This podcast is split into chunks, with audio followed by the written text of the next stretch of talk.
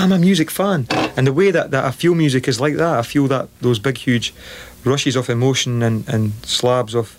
And I like good melodies, you know, and I like good tunes, and I like choruses that, that sound like choruses. I mean, as a musician, it's a great band to play in. It really is. Now we have these. these Who said you're a musician, Mister Drummer?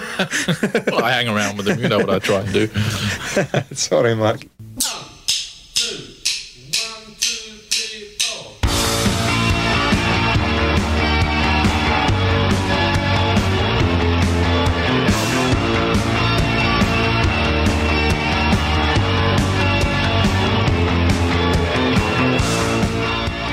All right, everyone, we are back. Welcome to episode 53 of the Great Divide podcast. This is Tom coming to coming to you from America, along with our illustrious co-host. Svein.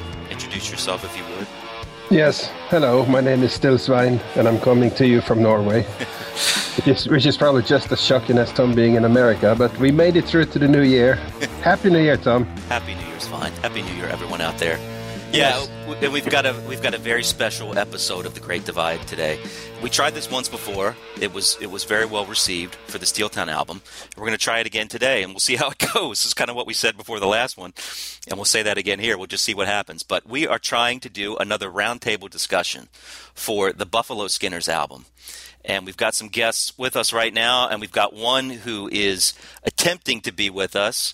He's trying to find higher ground, actually. So th- this is kind of the drama that we're going to have throughout the show. And that that guy is named Jason Allen. Some of you might remember Jason from uh, the past in big country lore because he is a co-founder of the Inwards fanzine, which I personally loved. Um, is, did you ever read that one's Svein? I'm sure you did. Yeah, four issues, right? Yeah, there were only four issues, but they were Yeah. four, four damn good ones. Yeah, I thought there were more. So uh, a little, little disappointed there, Jason. But uh, there's always time for a comeback. There might, you know, there might have been more. We'll ask him when we, if we get him on. Yeah. But um, I know there are only four up on John's page, so there's probably just four. Yeah, But, I uh, take that as gospel. Yeah, that's got to be gospel. but yeah, uh, we've got two other uh, esteemed guests who are with us right now, and uh, one you've heard before on our show, and that is the famed Tim Eldred from California, who spearheaded the A Certain Chemistry audiobook. And Tim, welcome back. Greetings, pop pickers. Nice to have you here with us again. Nice And to be here. yeah, it's great. And we've Nice got to be anywhere, actually. It is. It's nice to be anywhere at our ages, our combined ages. But uh, we've got another guest here that we're really excited about because she's going to bring a whole new, different perspective from the typical uh, old geezer talk. And, Oh, you guys are fine. and welcome, Cara. Cara, Cara Cuiule, right? Is Yep. that- okay, good. Cara, how are you doing? I'm doing well. I'm super excited to be here. Been pumped all week. We're excited to have you here. I'm not, not kidding. It's great that there are younger people. Uh, Cara's 21. She, it, hopefully, you don't mind me saying that to everyone. No, no, no, that's fine. All right, good. Cara's 21, so um, she's going to have a really interesting perspective. And it's great that younger people are so into big country and discovering big country still. And I think that, in a way, reflects back on what we say a lot on the show as kind of the timeless quality of the band's music. So, I mean, Jason's going to hopefully be joining us at some future point, but let's just uh, go with uh, what we were talking about a little bit off air. And, and I want to kind of get a feel for your guys' short, uh, I guess, big country elevator story. You know that that short blurb about how you got interested in big country. So, Cara, let me start with you. I mean, when did you discover big country? And uh, give me a little bit of your your big country fan history. Sure. So I guess it all started. I want to say 2000, late 2005, early 2006. Uh, there was a big country. Uh, well, in a big country was on a car commercial in America around that time. Oh yeah, Uh, so that caused. I have three sisters, and the second oldest one, for some reason, liked this song, and she, we have a local library that has a lot of CDs.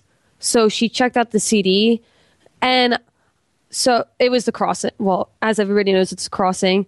So she checked out the crossing. We had a family computer at that time because I was only in sixth grade, I guess. I was around 11. And she left it by the family computer. And I guess I was bored one day and I just popped it in. I started listening to it and I was hooked. I mean, from there, it took a while. Basically, I thank YouTube for getting me really, really in the big country because I didn't know much about them.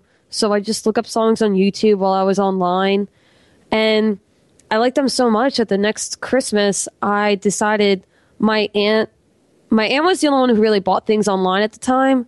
So she said, you know, pick on whatever on Amazon. So I picked the crossing. And my second choice was actually the Buffalo Skinners, which I guess was because the cost. I, I don't think I knew many songs on that album before I got it for Christmas. Uh, so when I got the present at Christmas, I remember my aunts and uncles and my family were all like, wait, Big Country lasted longer than the 80s. so, and that was the beginning of, and still uh, a lot of teasing from my family. They were actually kind of excited that I that I got invited to be on the podcast.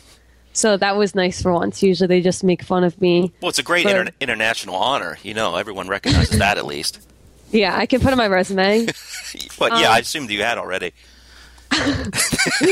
well, it needs to be finished first. so, uh, basically, you know, I don't find that much in CD stores. Uh, most of the stuff I buy off of Amazon or eBay. But uh, I guess to f- close out, a couple fun facts. Uh, I keep my my CD collection from Big Country in a fireproof box because I'm I don't know. I just I can't bear to think of something happening to it. It keeps me sleeping at night if I know because I That's spent you know a good amount of money as a kid trying to buy CDs. Wow. That's Take absolutely notes, Tom. fantastic. Yeah, I was going to say Svein will love that. It's better than what you have. With everything floating around. Oh, it's sad. That that is incredible, though, Cara. That, th those are great stories, and it's cool that you actually got introduced to the band with the Crossing, even though you came to them uh, at such a later date. You kind of started at the first album, like all of us did. Yeah, Very interesting. yeah, but every everything else was, as you can guess, completely out of order. Right, right. Well, we I want to talk to you too about where Buffalo Skinner stands. Now that you've probably heard everything, but Yeah. uh, let's go to Tim. Uh, Tim is is one of our more esteemed guests. I mean, he's a director of uh, Marvel's Avengers Assemble cartoon. He's an incredible artist. It, clearly, his crowning moment in life and his professional and personal life is the creation of the Christmas Hog. Uh, drawing and art that he has done. I'm sure the world has seen by now.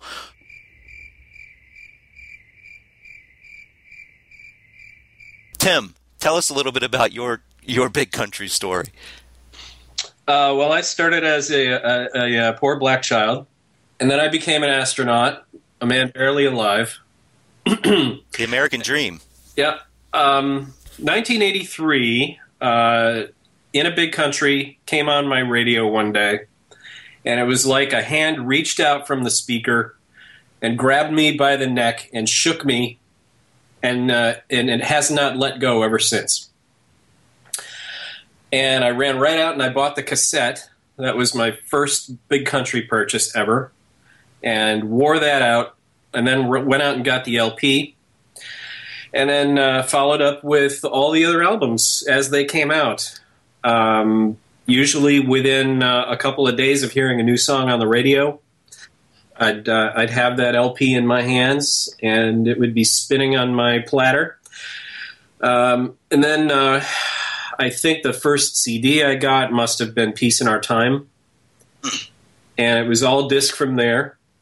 And it was still kind of a low grade fandom at the time. They were competing with other bands for my attention.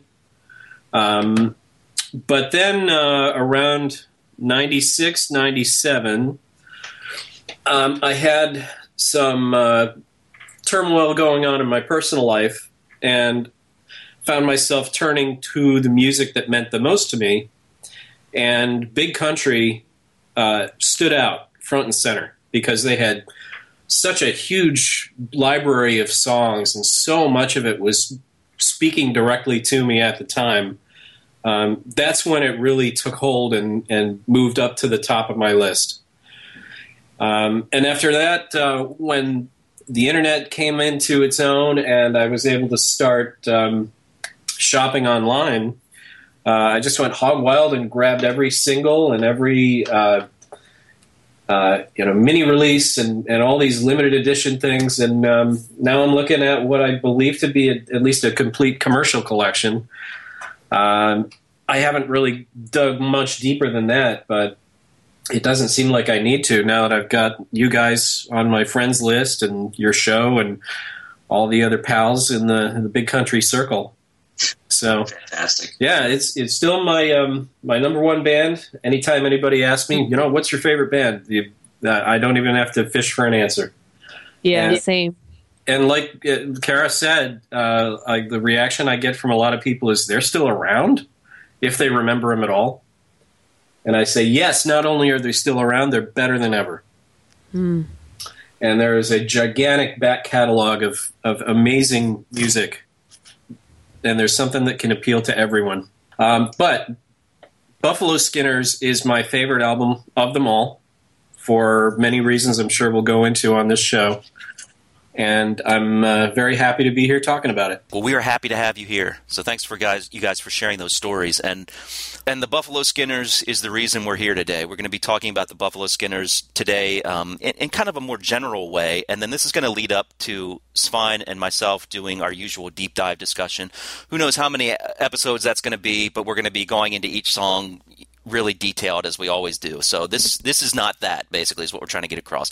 The reason for this is because we really feel like the Buffalo Skinners is a huge album in the big country uh, discography. It's it's one of those kind of watermark albums for a lot of big country fans, and so we we thought kind of as we did with Steel Town that this was an album that we'd like to get some other people's uh, insights on as to what it was like when it came out for them, and sort of get all those general things out of the way. Um, and then when Svein and I regroup for our deep dive, we can just like kick in right away to okay, here's Alone and start talking about it. But there's a lot of stuff to talk about with when it comes to the Buffalo Skinners and kind of the whole uh, climate that was happening at the time with music in general and with big country.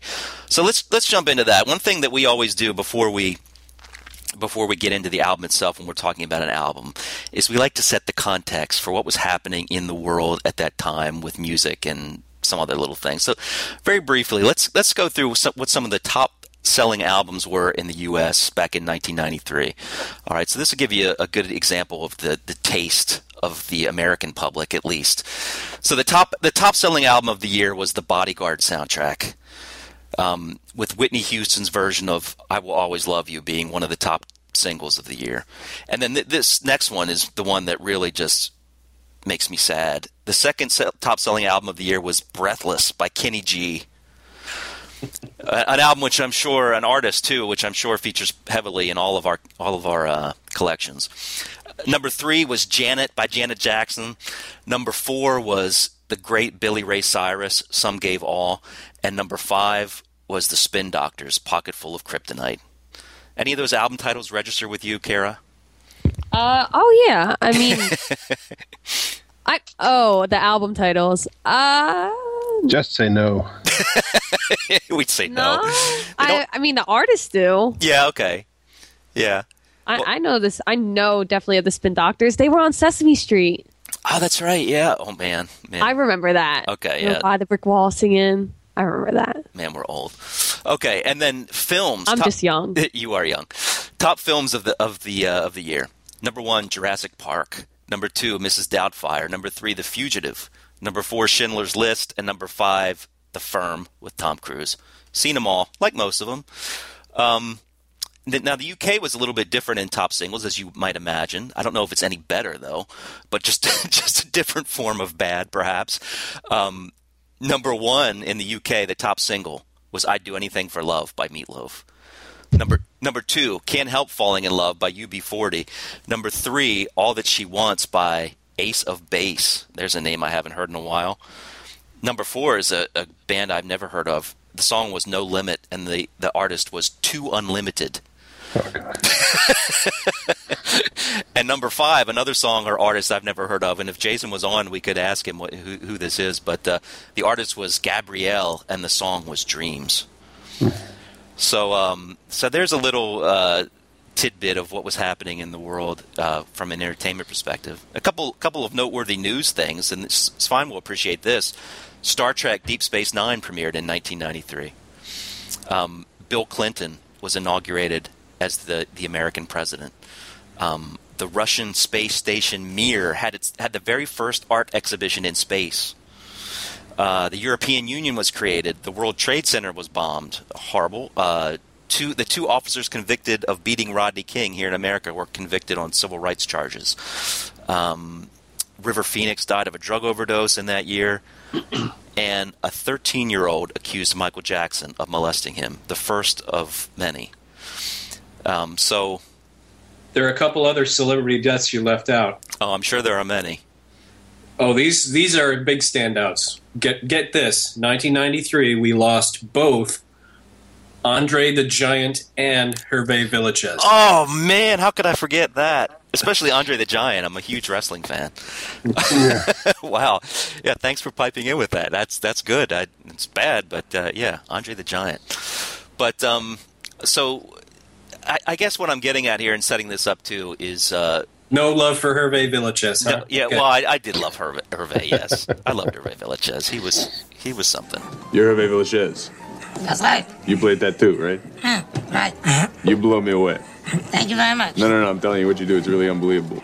I'm glad you like it. No, no, no. I'm telling you. I really get what you do. The whole thing, ringing the bell in the three-piece suit, Fantasy Island. I love it. Mm, I really kind. No, I really respect it. You know, it's got a very special center to it. I think it's beautiful. Mm, thanks. Do me a favor. Give me one, huh?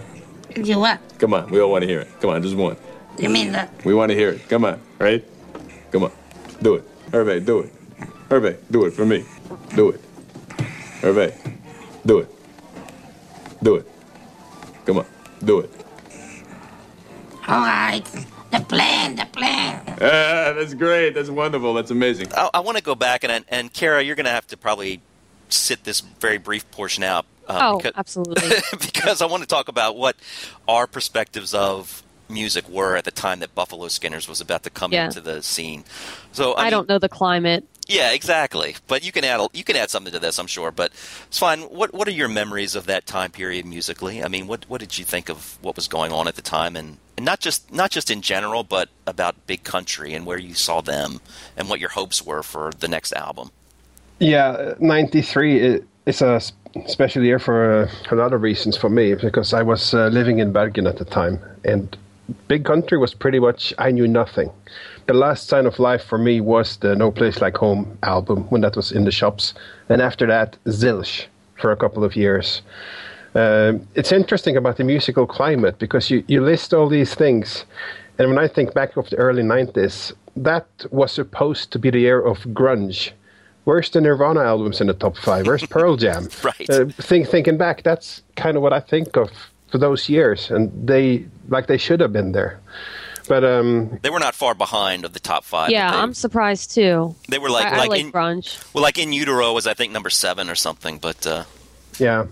No, so that that's definitely as far as the rock climate. Uh, I don't think a lot of people our age group sort of re- relates to the Bodyguard or, or Kenny G, but uh, definitely Speak it for was. yourself. Yeah, well, I said our age. I think I just think uh, you know it, it was definitely all about grunge, and uh, there had been a big climate change from the '80s, and Big Country is uh, certainly was at the time seen very much as an '80s band. So they were probably not in fashion if they ever were. They probably were in the early parts of the years, but. Uh, I've told the story on the show before, and I guess we'll tell about what is our memories of sort of encountering this album. I was uh, caught totally unawares. Uh, I walked into a record store and they were blasting uh, the one I love, and I heard it was Big Country. There was no doubt, and I had no idea they were out with an album, let alone that you know the song would be so kick-ass and just hit me in the solar plexus. So uh, I was quick to grab that and go home and just take it in. And uh, that um, I've told that story before. It's uh, it, that that's kind of something you want experience these days because the record stores don't work the same way, and uh, it, it was kind of a, a mind-boggling thing that they played Big Country then. Never mind now. Um, so uh, the second thing about 1993 was that's when I went online and discovered a big country community. We were about 15 people in the, in the very first early version of what was then the big country mailing list. So that was uh, the album that I was first able to discuss online. And from that point on, I learned more about Big Country and was more in key with Big Country than ever before, really. So that album kind of launched or relaunched sort of a more community thing for me that I, I found other people because I was always alone. always. And then and when picking up that album, I actually went online and searched and uh, I found other people. So that's uh, something I will always remember. Yeah, fantastic. What about you, Tim? What are your memories of that time period? Um, musically, I wasn't uh, wasn't really into a lot at the time. Uh, I did a quick check of the albums that came out that year. It turns out the only ones I bought were uh, Sting's Ten Summoners Tales and U2's Zooropa. And um, honestly, I was much more into like movie soundtracks at the time, and I specifically remember uh, the Star Wars trilogy box set which was uh, a CD box containing. Uh, it was the first release that contained music that hadn't been uh, uh heard on the original LP soundtracks, so that was a huge deal for me. And um, uh, every all the other music I bought that year came from Japan because I'm a huge anime fan, and uh, anime soundtracks are probably my, um, my the form the biggest part of my collection here. Those can be really good. Yeah. I also have Ten Summoners Tales, uh, which I only really like a few off of that. I like I do like older music. I think what happened too, like around the same time I got into the crossing, that's when I found my my mom's like cassette collection. So I really got into Genesis around that time period. Oh wow. Like either either era of Genesis I really like. Because I mean, obviously near the end it gets kind of tacky, but like I'm talking about like Wind and Wuthering, like that album, like when it's Phil Collins still at the front, like can still be he can still be really good at the front because some people diss him. But anyway, uh, so I like both eras of them. Uh, there was Yes cassette in there, so I I've always like grown up listening to older music. So it's nothing like most of the names you throw out there. I know. Fantastic, good. Uh, you, you're clearly worthy of being here to discuss these things. Thank you. So we, that's good. we appreciate it. And you know, I just got poked by Jason, so I'm going to try to bring him on here and let's see what happens. Jason, if you can hear me, prepare to be added to our group. Good afternoon. Oh, he's he's here as us now. Good okay, good. You joined it. Good afternoon, Jason. How are you? Yes, I can hear you. I'm very well, thank you. Very well. Excellent. Took me So a while to get some signal. You found higher ground, I take it. I did. I've, I'm I'm in the middle of nowhere. It's getting dark. Um, there, there's a storm blowing in. I'm on, under a flight path, so it, you know, good luck with the edit. You know. Well, you know, we've got Jason here. Jason is our mobile guest. He's he's gone mobile like that Who song. So uh, we'll, we have him on for who knows how long. So Jason, let me ask you this while we've got you here. We've we've asked the others um, about the musical climate of 1993, and Tim and Cara and I, of course, can only speak up from the U.S. perspective. Svein spoke from the Norway pers- perspective. What what was your recollection of the climate of music in '93 in the UK, and where do you think Big Country was gonna? I mean, if they even could have fit into that. I mean, where do you think uh, th- they, I guess, fit into what was popular at the time over there?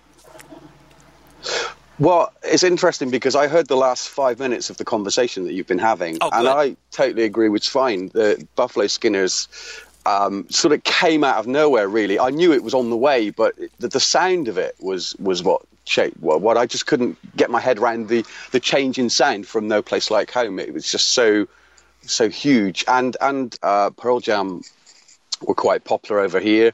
Um, Faith No More, Angel Dust album was was um, a marginal album, but it was making waves over here, and it, there was a lot more aggression in music. I think guitars were back at that point, and and it felt very much um, like Big Country had returned with a with a, a pretty powerful album. I have to say that was my first impression of it.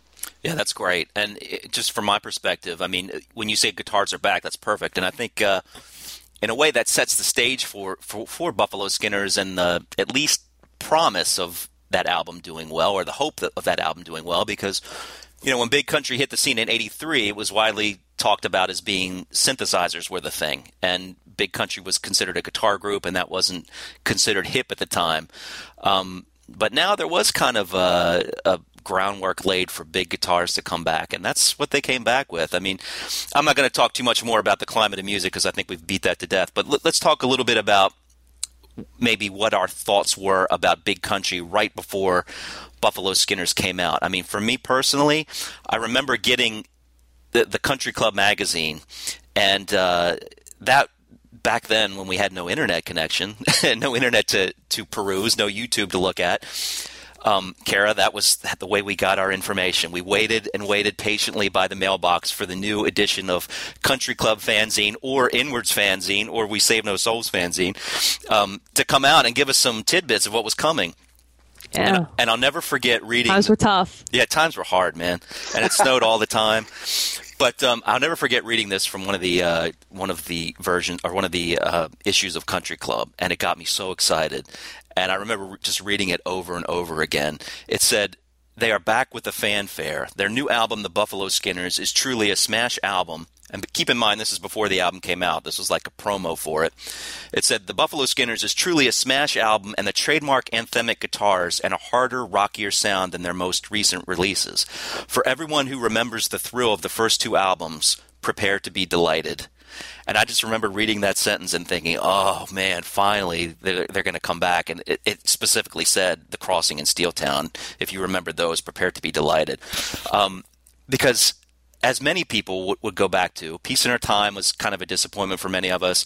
And then I don't know how you guys feel, but No Place Like Home was even more so for me. And then just desperately wanting that sound to come back um, that I love so much from Big Country, and to hear that that was coming got me so thrilled. And then on the very next page, it even confirmed that Mark Brzezicki was going to be coming back for the forthcoming tour. So uh, let's let's go around a little bit and talk about what you guys were hoping for for the new Big Country album before you heard Buffalo Skinners. I mean, had you given up hope that they would ever reclaim that territory in a way that they lost, or or were you hoping that they would come out with this kind of a big album? I mean, Jason, let's let's start with you since you've been absent for a while. What what were your hopes for the new Big Country record? I I have to say I was given a lot of pre pre information because I spoke to Ian Grant um, uh, during sort of pre production. Um, and so I, I kind of knew what to expect in a funny kind of way. Ian talked of it sounding very Neil Youngish, and um, he quoted um, some of the songs from the previous album, uh, you know, Kansas and and a few others that sort of gave the uh, gave an idea of what to expect musically. And, and obviously, I knew that um, Simon was involved drumming on the album, and I think Ian's words were, "The drums are going to blow people away." and he wasn't wrong. You know, he wasn't wrong at all there. So I, I, kind of knew that they were very much looking to reclaim lost territory. Um, Ian spoke about it being a 10 year anniversary of, of The Crossing. They were in the same studio. Chris Briggs was involved again. It was a new label, first album on the label.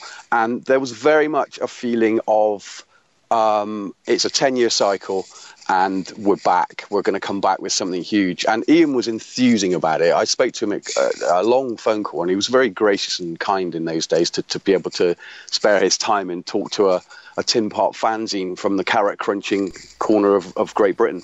But I have to say, you know, he he gave us a lot of information, and um, I don't think we had an issue of inwards planned at that point. So a lot of it got kind of held back a long time, and by which point the album was pretty much out. But um, I was very fortunate to get that insight from the studio and, and just how how bulled up they were with with what they were doing. Um, and I can contrast that with with hanging around with the guys during the early period of No Place Like Home, and I would say. Uh, seeing them in the studio and being able to sort of gauge the mood in the studio at the time. This was early days of No Place Like Home as well, and there there wasn't. I didn't sense a, a, a we're claiming back our territory vibe in the studio back back then. Whereas Ian was definitely, definitely sort of giving that, that sense off when, when, when he spoke to me. So I could tell there was something special brewing. Is the short answer to the question. Oh, that's great. You were you were worth waiting for, man. Great insight. well, hey, um, Svein, what, what, what about you? What were your hopes of? I mean, you and I have talked about our thoughts about those pieces, or at least no place like home. So people should know those by now. But I mean, did you have any particular hopes for the new Big Country album when it was coming out, or did you just were you just going to wait and see what happened? I, I never thought there would be another one, to be honest. I, I thought uh, the way things were going, and uh, it's kind of like what Jason was saying. It's I, I, I don't have a problem with No Place Like Home. I actually love it, but I could see how they moved away from their glory years and seemed to settle into something. And uh, the path seemed to wind towards petering out rather than finding some sort of re-energizing thing and coming out with this bombshell of an album. So I was totally blown away. So I guess I was pessimistic uh, or cautiously pessimistic. Uh, so uh, no, I, I, did, I did not know what would come. I, it really hit me uh, hard and unexpected. And uh, if someone told me there would be a new big country album coming, what would I have thought? Well, that's kind of hindsight, which is neither here nor there. But I, I'm pretty sure I I would not have expected this. Fantastic. What, what about you, Tim? I mean, had you followed the band pretty? I mean, you said that you were picking up each album. Did you have any kind of feeling for uh, what was to come, or were you happy with the band's route at that point, or were you kind of one of the fans, like many of us, who were a little disillusioned prior to Buffalo Skinners? Uh, for me, the stakes weren't very high. Um, I liked everything they did. I I didn't view uh, Peace in Our Time or No Place Like Home as digressions at all. Um, I had just kind of started to pick up some of the B sides around uh, around the time those two albums came out, and I just sort of looked at it as a uh, a body of work that went in different directions at different times, and none of those directions disappointed me. Uh, I had no warning at all for Buffalo Skinners. Um, I had I, there, there, was no online community for me at the time, and I didn't really watch the the newspapers or the the trade papers to see what was coming. Um, but 1993 was the first full year that I lived in California. Uh, moved in at the end of '92. And one of the legendary LA record stores that I definitely wanted to visit one day was Virgin in Hollywood. And so on my first trip to Virgin, which was this gigantic palace of music, which is no longer there, um, I went looking through some of the bins uh, to find my favorite artists. I started with Big Country and the Bees, and right there was Buffalo Skinners, completely out of the blue. And I picked it up and took it home, and I have not uh, recovered since then those moments are so great too, and they don't happen very very often these days, do they? Yeah, and and once again, it represented another direction that the band could go in, and this one I thought just happened to be uh, exactly the right one compared to you know all the others. Um, I uh, I do love the Crossing, but it was never my favorite album. Um, Steeltown was a little better than that. I, th- I think uh, the Seer was a little better than Steeltown for various reasons. Um, so I don't know if my uh, path or my take care, Tim. Uh, sorry. Take care, Tim. I'm just kidding. Sorry. I, well, I was going to say I don't know that my path, my arc through um, through fandom is the same as anybody else's, but um, I was always very happy to hear what they were doing next, and uh, they always had a surprise in store. And um, one of the things that I remember clearly was hearing Kansas and Ships on Buffalo Skinners and thinking, "Wait a minute, didn't I hear those before?" And then, you know, when I whenever I get a new album from somebody, I always like to go back and re-listen to the previous ones to to see what sort of continuity there was and that's when I realized those two songs were on the previous album, but uh, I didn't really notice them in the way that I was noticing them now because they had so much power and passion behind them. Yeah. No and it made me really happy that they decided to go back and revisit those two in particular. Yeah, no doubt, and I, I want to talk about that in, in, a little more length later on. But that's great. And and Cara, I know you know you you are coming at this kind of the way we are now, and I kind of feel the way Tim ex- expressed when he what he felt at the time. At the time, I was kind of disappointed in the, the direction of the band, but now that I look back on the entire output, I appreciate everything more. Um, but I'm curious what you think, Cara. I mean, what do you, judging from you being able to take everything all in at once? I mean, do you view albums like No Place Like Home or Peace in Our Time as as missteps for the band, or do you feel like they are just part of the whole tapestry of Big Country?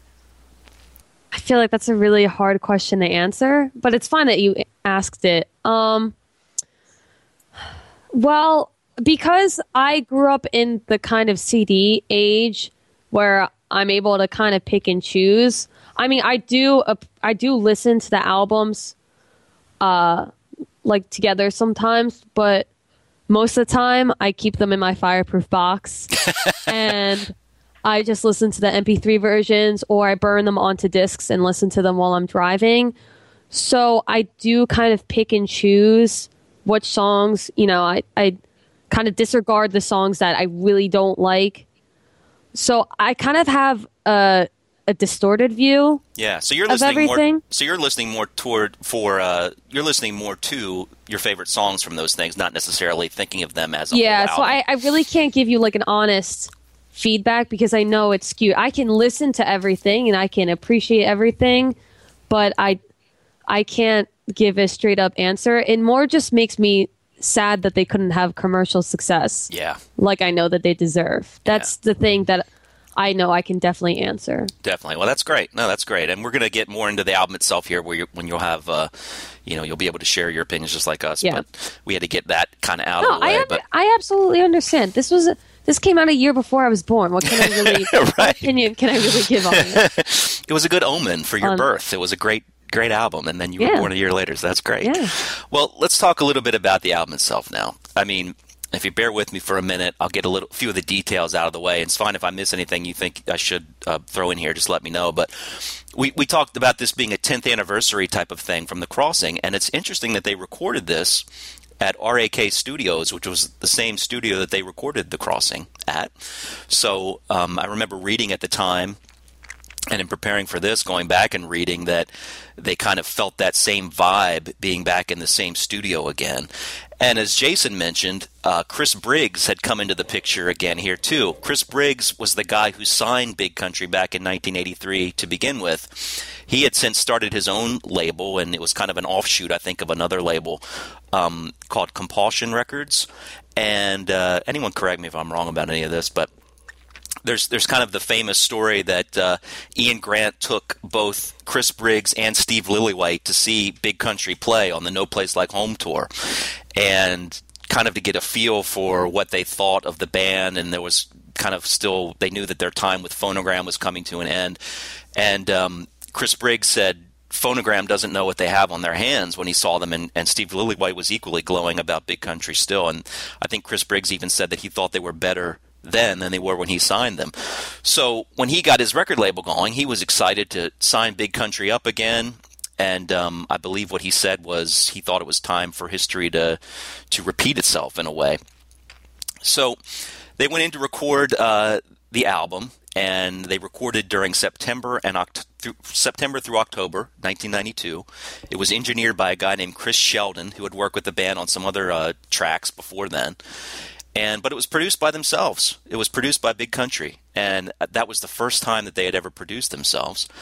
And I think that's interesting when you consider kind of the the arguments that a lot of us have amongst each other and have for years when we're talking about Peace in Our Time and the production on that album with Peter Wolf, who gave it such a keyboard heavy sound, and some of those songs sound so different from the demo versions that were released. And then uh, we talk about um, the guy, what was his name, Pat Moran, who produced No Place Like Home, uh, who maybe did a better job in a lot of our opinions, but it still wasn't really that big country sound that we had.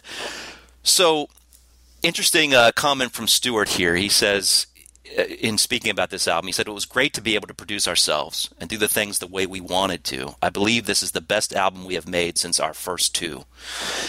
And when you hear interviews from Stuart a lot of the time too, he's constantly talking about how much freedom that the band had and how he felt like doing the first or the last couple of albums were, were such a, was such a chore and he was so tired of, of having to basically in his words dilute his artistic vision because of what other people were asking him to do. Big Country. Okay, where have they been? Well, in England. Stuart and Mark said they went through all the record company garbage that gets thrown at bands, but they're back with Buffalo Skinners. I think between 1985 and, and 1990, we spent more time arguing about making music than actually making music. And I think it really diluted what we're about. You know, we're not kind of, and never will be, a real mainstream pop group. That's not what Big Country's about at all, you know. And I think people wanted us to be that simply because we'd, we'd had hits early on in our career. And I think we'd had that because we were ourselves, because we were unique. And uh, of course, you're a kind of young, impressionable kid from a from a small town, and, and you, you kind of trust people. You know, you think, oh well, he's been involved in this thing for a longer longer time than I have. Maybe I should trust him. And I've found out now that any time I've ever trusted someone else's vision of what my music should be, all it's done is dilute it and make it this into this this bland thing that is virtually unrecognisable to me at times. Let's just get right into the album. I mean, what did you guys think of the overall sound of this album versus what had come before? Uh, it, clearly, it was just a heavy, um, huge sound again.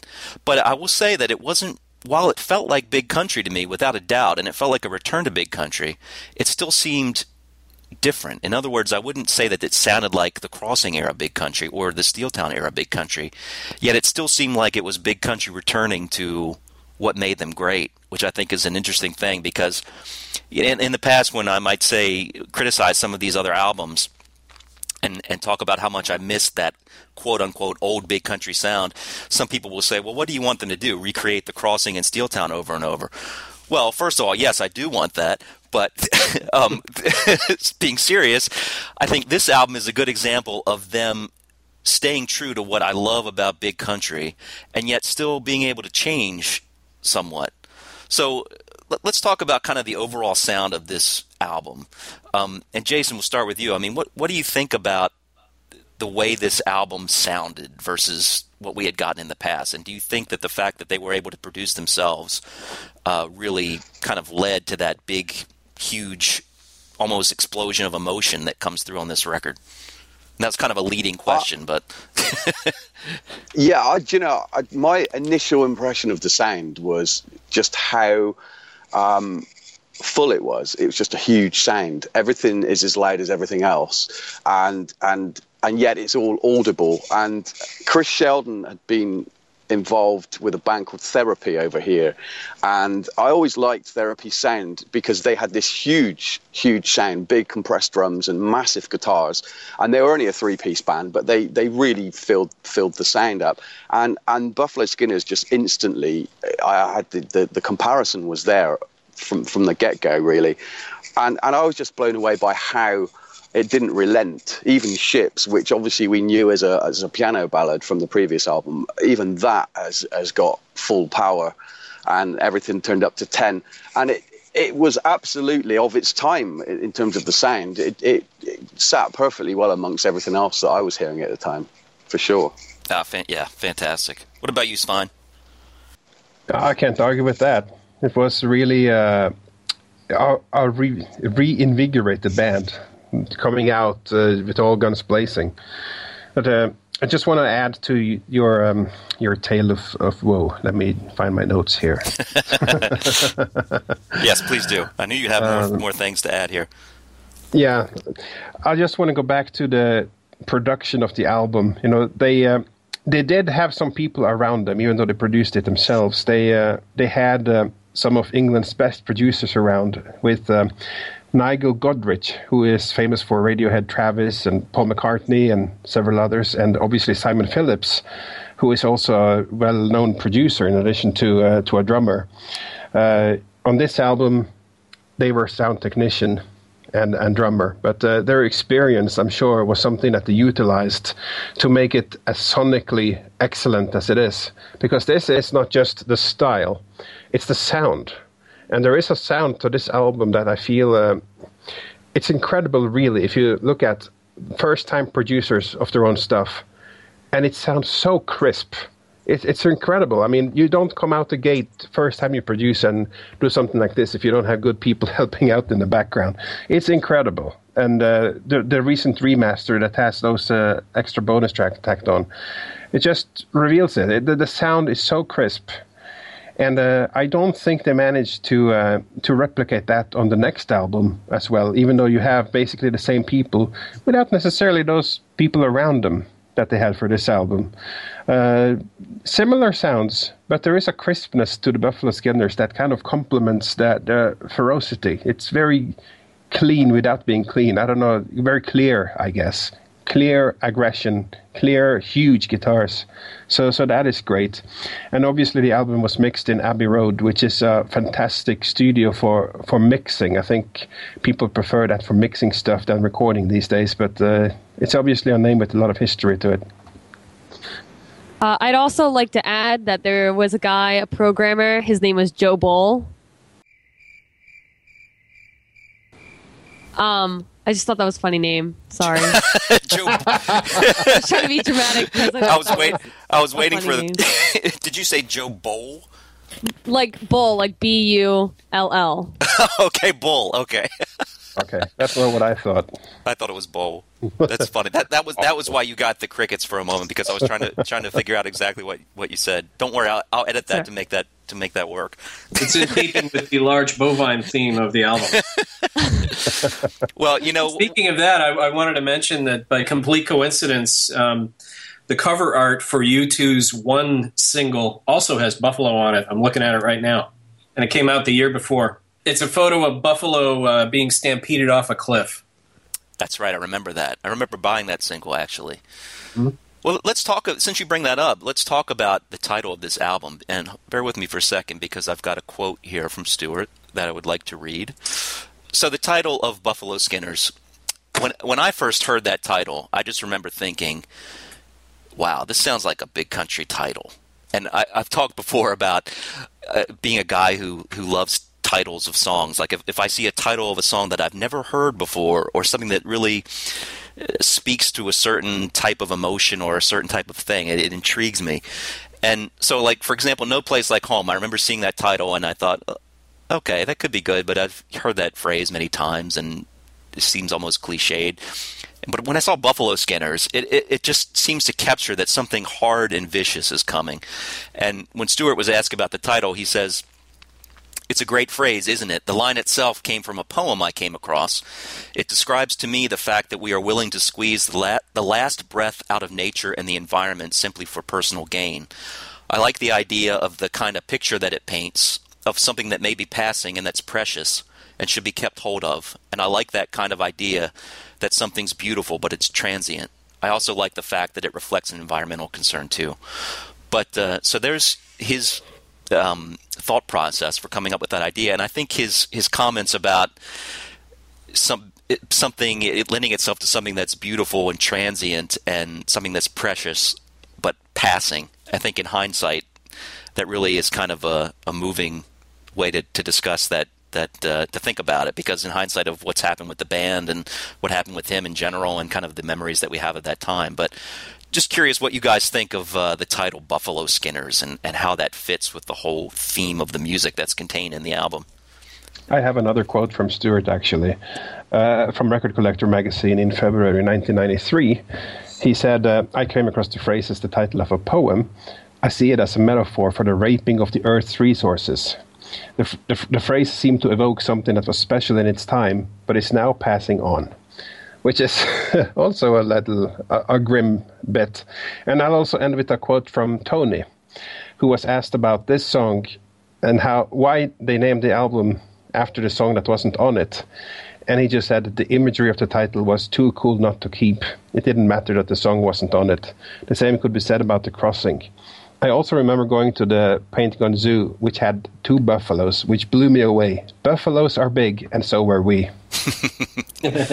Nice. Yeah, I mean, I have to say, I think this might be my favorite Big Country album title. It's not my favorite Big Country album, but I think it might be my favorite Big Country album title. And so, what, what do you guys think of this title and just kind of the the tone that it sets? Jason, if you want to start. Um, I'm going to break the break tradition here and say it wasn't a title that immediately grabbed me. Um, purely because we don't have that many buffalo roaming around here. So right. It it it, I, it felt very American to me. Um, it, it did suggest, and as Tim said, the one connotation with the U2 cover, and I believe there was a video for one as well that had the, the same shots, grainy black and white shots of the buffalo going over the cliff. There was, Um, yeah. And I think I superimposed that over the way I looked at the title. I think that that was my most recent experience of buffaloes, and therefore I saw it as a, an American sort of sounding title to me, uh, and and indeed the the artwork. It had a kind of I don't know. It was different. It was a different sort of feel to, to the artwork as well. So the whole initial, um, the, the initial idea I had from it was that yeah, it had America written on it to me. That that was from my little humble opinion, anyway. No, that's really interesting, actually, and uh, I, I think that makes total sense. And probably one of the reasons it struck such a chord with me is that I, I was such a fanatic about Native Americans uh, ever since I was a little kid. So I was always aware of how Buffalo, uh, the place that the Buffalo held in their culture, and as well as the the fact that so many um, uh, uh, pioneers and and the buffalo were basically slaughtered, you know, by the by the hundreds of thousands, and what that did to that population. So that was, for me as an American, that was an, a phrase that really resonated, and as someone who was really interested in that type of thing. But yeah, I totally understand how that might not resonate in other ways. That's an interesting point. What about you, Tim? What did you think of that? And and we can talk about the album artwork too. Throw that into the equation. Boy, this is a this is a big loaded question here. Um, I didn't. Uh, I don't remember hearing that quote from Stuart about finding the line uh, in a poem. Um, but from the get go, it was my assumption that the the underlying theme of this album is big country versus America, and it was uh, it was self evident in the sound from beginning to end. You had that, you know, hard, venomous Neil Young guitar lick everywhere you looked. And the title to me uh, spoke to something else. Um, the album was recorded in 92, which was the last year of that 12 year horror show of the Reagan Bush uh, administrations. And uh, I think it's pretty obvious that the content of the protest songs on this album speak directly to uh, those years. And to me, the Buffalo Skinners as a title had a very specific reference, uh, whereas we know that the uh, the Native Americans would use every part of the buffalo. They're pretty famous for that. Uh, this title to me spoke of the mentality where you would kill this animal and only remove the skin, walk away with that, and leave everything else behind to, to rot and go to waste. And that, to me, as a uh, as a progressive liberal, uh, you know, thinker, uh, was exactly how I felt about uh, 12 years of Republican policy. And so everything coalesced in that title and that image for me. Now that's that's really interesting, and it's funny you, you bring that up, and it's certainly irrefutable. I think that with the political statements that are being made, but I remember, Svein, do you remember this too? Back on that big country mailing list, I remember there was there was talk, especially about. I'm getting a little off on a tangent here, but about sort of what Tim is talking about. I remember some people specifically, some Americans being taking some offense at some of the songs, like for example, "Selling of America." I remember some people saying, you know, where does how how does Stuart get off talking about the political structure of America? He doesn't even live here. Uh, do you remember that those conversations? That's true. I do remember some people that saying vaguely. that. Yeah, I, But uh, I I think um, there were people saying that, but I also think um, I think the bigger discussions came when he started being a little religious, like God's great mistake. That was the big one. That was a lot of discussions, and uh, I guess we could uh, we could have. I guess rehashed some of that old fun stuff uh, when we discussed that album. That doesn't quite belong here, but uh, true. You know, he uh, he did have views that were very European and seeing something perhaps from the outside, and uh, that can be offensive to those who don't share those views. It's very natural. I think your, your personal and, and political response to things are, are all tied in. I think that's a whole. You know, I think very few people are, are able to to to split up the two. Um, what what I've always tried to do through that is, is rather than, than write from any kind of sort of political dogma type of attitude is, is to, to just tell the story direct and very, very plain, you know, straight in and, and show both sides of it. Because then I think you're, you're, you've been, you allow people to identify with it who have been through that situation rather than saying, well, this sucks and it shouldn't happen. You tell a story about somebody that it happened to, and then people go into the and go, and then they go themselves, well, that shouldn't really, really have happened to that person, you know, and, and then it becomes a personal thing to them because they've they've made a conscious decision about something that that should or should not have happened. Cara, what about you? What did what do you think of this title? I mean, when you when you looked at the whole, you said this was the second album that you listened to, right? Yeah, I got the same time. Oh, well, oh wait, no, I didn't get the same time, but I got it when I bought the crossing. Okay, so Yeah. so since this is like the 10th anniversary of the crossing and you listened to the crossing and then the Buffalo Skinners, did you think that this sound was was completely different from what you heard on the crossing or did you think that they fit together? I mean, were you what, what were your thoughts about the overall sound and and tone of this album? Well, I think because I don't have the context of Peace in Our Time and I didn't have the context of Peace in Our Time and No Place Like Home in there where their sound mellowed out. I didn't I didn't appreciate like, oh, they're returning to the sound of the crossing. I just my biggest thought was like, wow, this isn't the same you don't have the same feelings from this album than you have with the crossing because with the crossing like you guys were talking about with the big the comic book epic feeling uh, the fantasy feeling of that and then you listen to this and uh, you listen to the buffalo skinners and that's you know they're talking about Uh, well a lot of it is either real life or like everyday living or it's social commentary specific social commentary on america so the title itself like jason it gives me an, a very americana feeling so that's how that's how i feel about that No, that's that's great. Great answer. I was just curious about how you view the two together, but no i i listened to both of when i listened to both of them i just i got feeling they were different. They were very different. They were very different to me. I could like i can understand how you guys would feel like yeah this is like the crossing the epic sound again. But to me because the crossing sounded not not dated in a bad way but just dated in its own way. Mm-hmm. And this felt a lot newer. I agree completely. In fact, I don't think it sounds like the crossing much at all, but it, it's got that big anthemic feel to it that is kind of similar to that at least approach. But there there are a couple of things I want to throw out here about this album that I think are interesting. A little bit on the on the uh, more amusing side before we get too much further into the content of the album itself. But one of the things that I would say about the the, the fact that they produced this themselves and, and the sound of the album, beyond what Svein said about the production, which I agree completely with, it's it's just got a crispness and a just a really professional sound to it, um, even more so than the, the previous two. But what what I hear from the performances is a band that is just let loose off the chain, I guess, if you could if you could use that metaphor. I mean, they really sound like that. They sound like a an, an animal almost that that's been chained for a long time, and someone finally removes that chain, and you can just. I've, I've ne- I don't know if I've ever heard a studio album that's got this kind of intensity, live intensity almost to it. I mean, it almost sounds like really the band is playing live, a live show. A lot of that comes down to Simon's drumming, which which he was just clearly he was just given the directive to just do whatever you want because that seems to be what he's doing. He's not holding back for any reason. Um, the singing is is ferocious. The guitar playing is ferocious. But now here's something that you guys might not know. In fact, I had forgotten about this fact.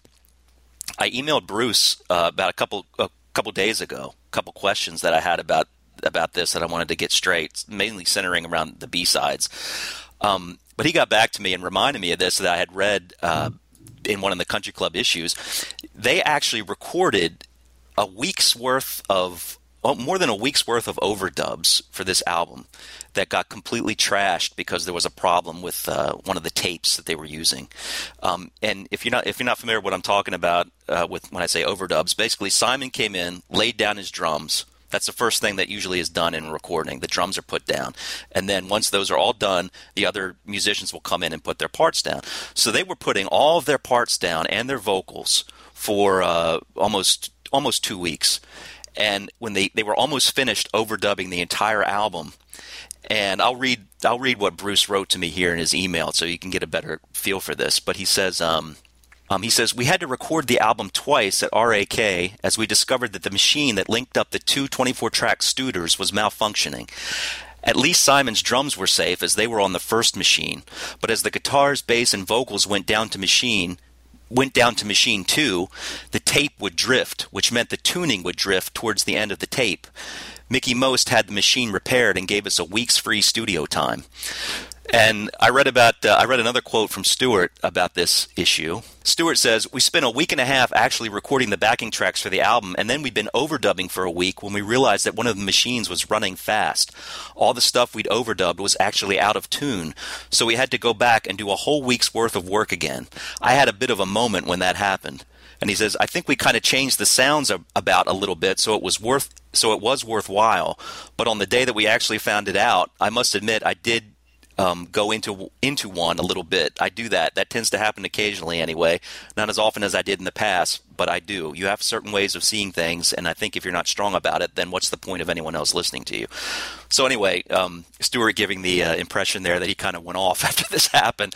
But so really, there was a lost version of the Buffalo Skinners that we will never hear. Uh, Bruce went on to say that they just recorded over it uh, on that tape. So they had basically finished the entire album, um, recording wise and they realized that they had to do it all over again, with the exception of the drums.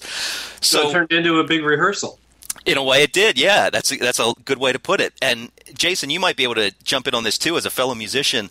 I know that sometimes I'm curious what you think about that because I know for me, if that would happen to me, sometimes it's so hard to recapture, like the the spontaneity of what you do the first time. For example, a lot of times we'll, we'll write demos, we'll make demos, and then you try to record the actual song later, and there's something lacking. It's like almost the demo seems to have more of a more emotion. So I can only imagine what they went through trying to have to recreate all of these different overdubs a second time. I mean, were you aware of that? And and what are your thoughts about having to deal with something like that as a musician?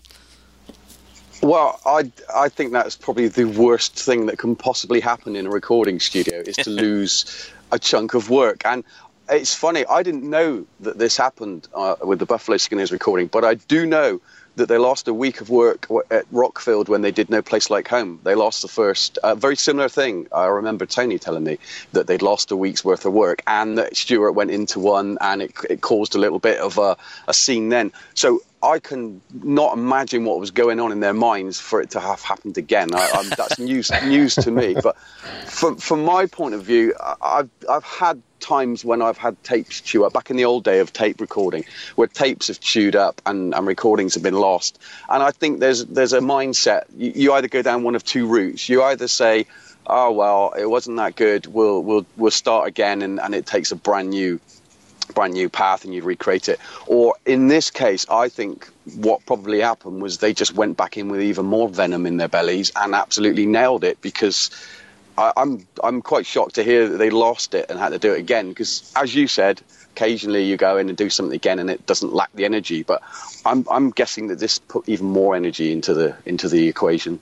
I would totally agree. I think this this this is probably a blessing in disguise because I'm sure they were pissed going in and using that aggression to their benefit. It it totally makes sense to me.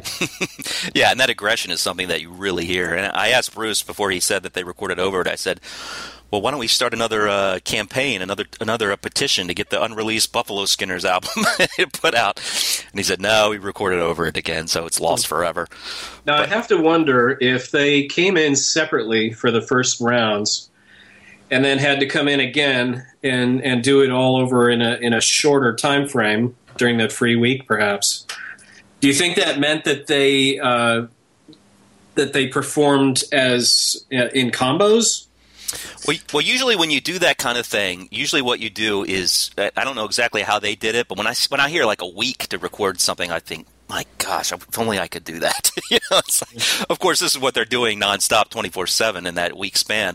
But um, usually, what happens, uh, and Jason, feel free to jump in here too. I mean, I guess every group is different, but I think that the traditional way that it happens is, as I said, drummer will come in, put the drum parts down, the band will play along with that in what's called like a scratch track, where whatever they're playing is not going to be used.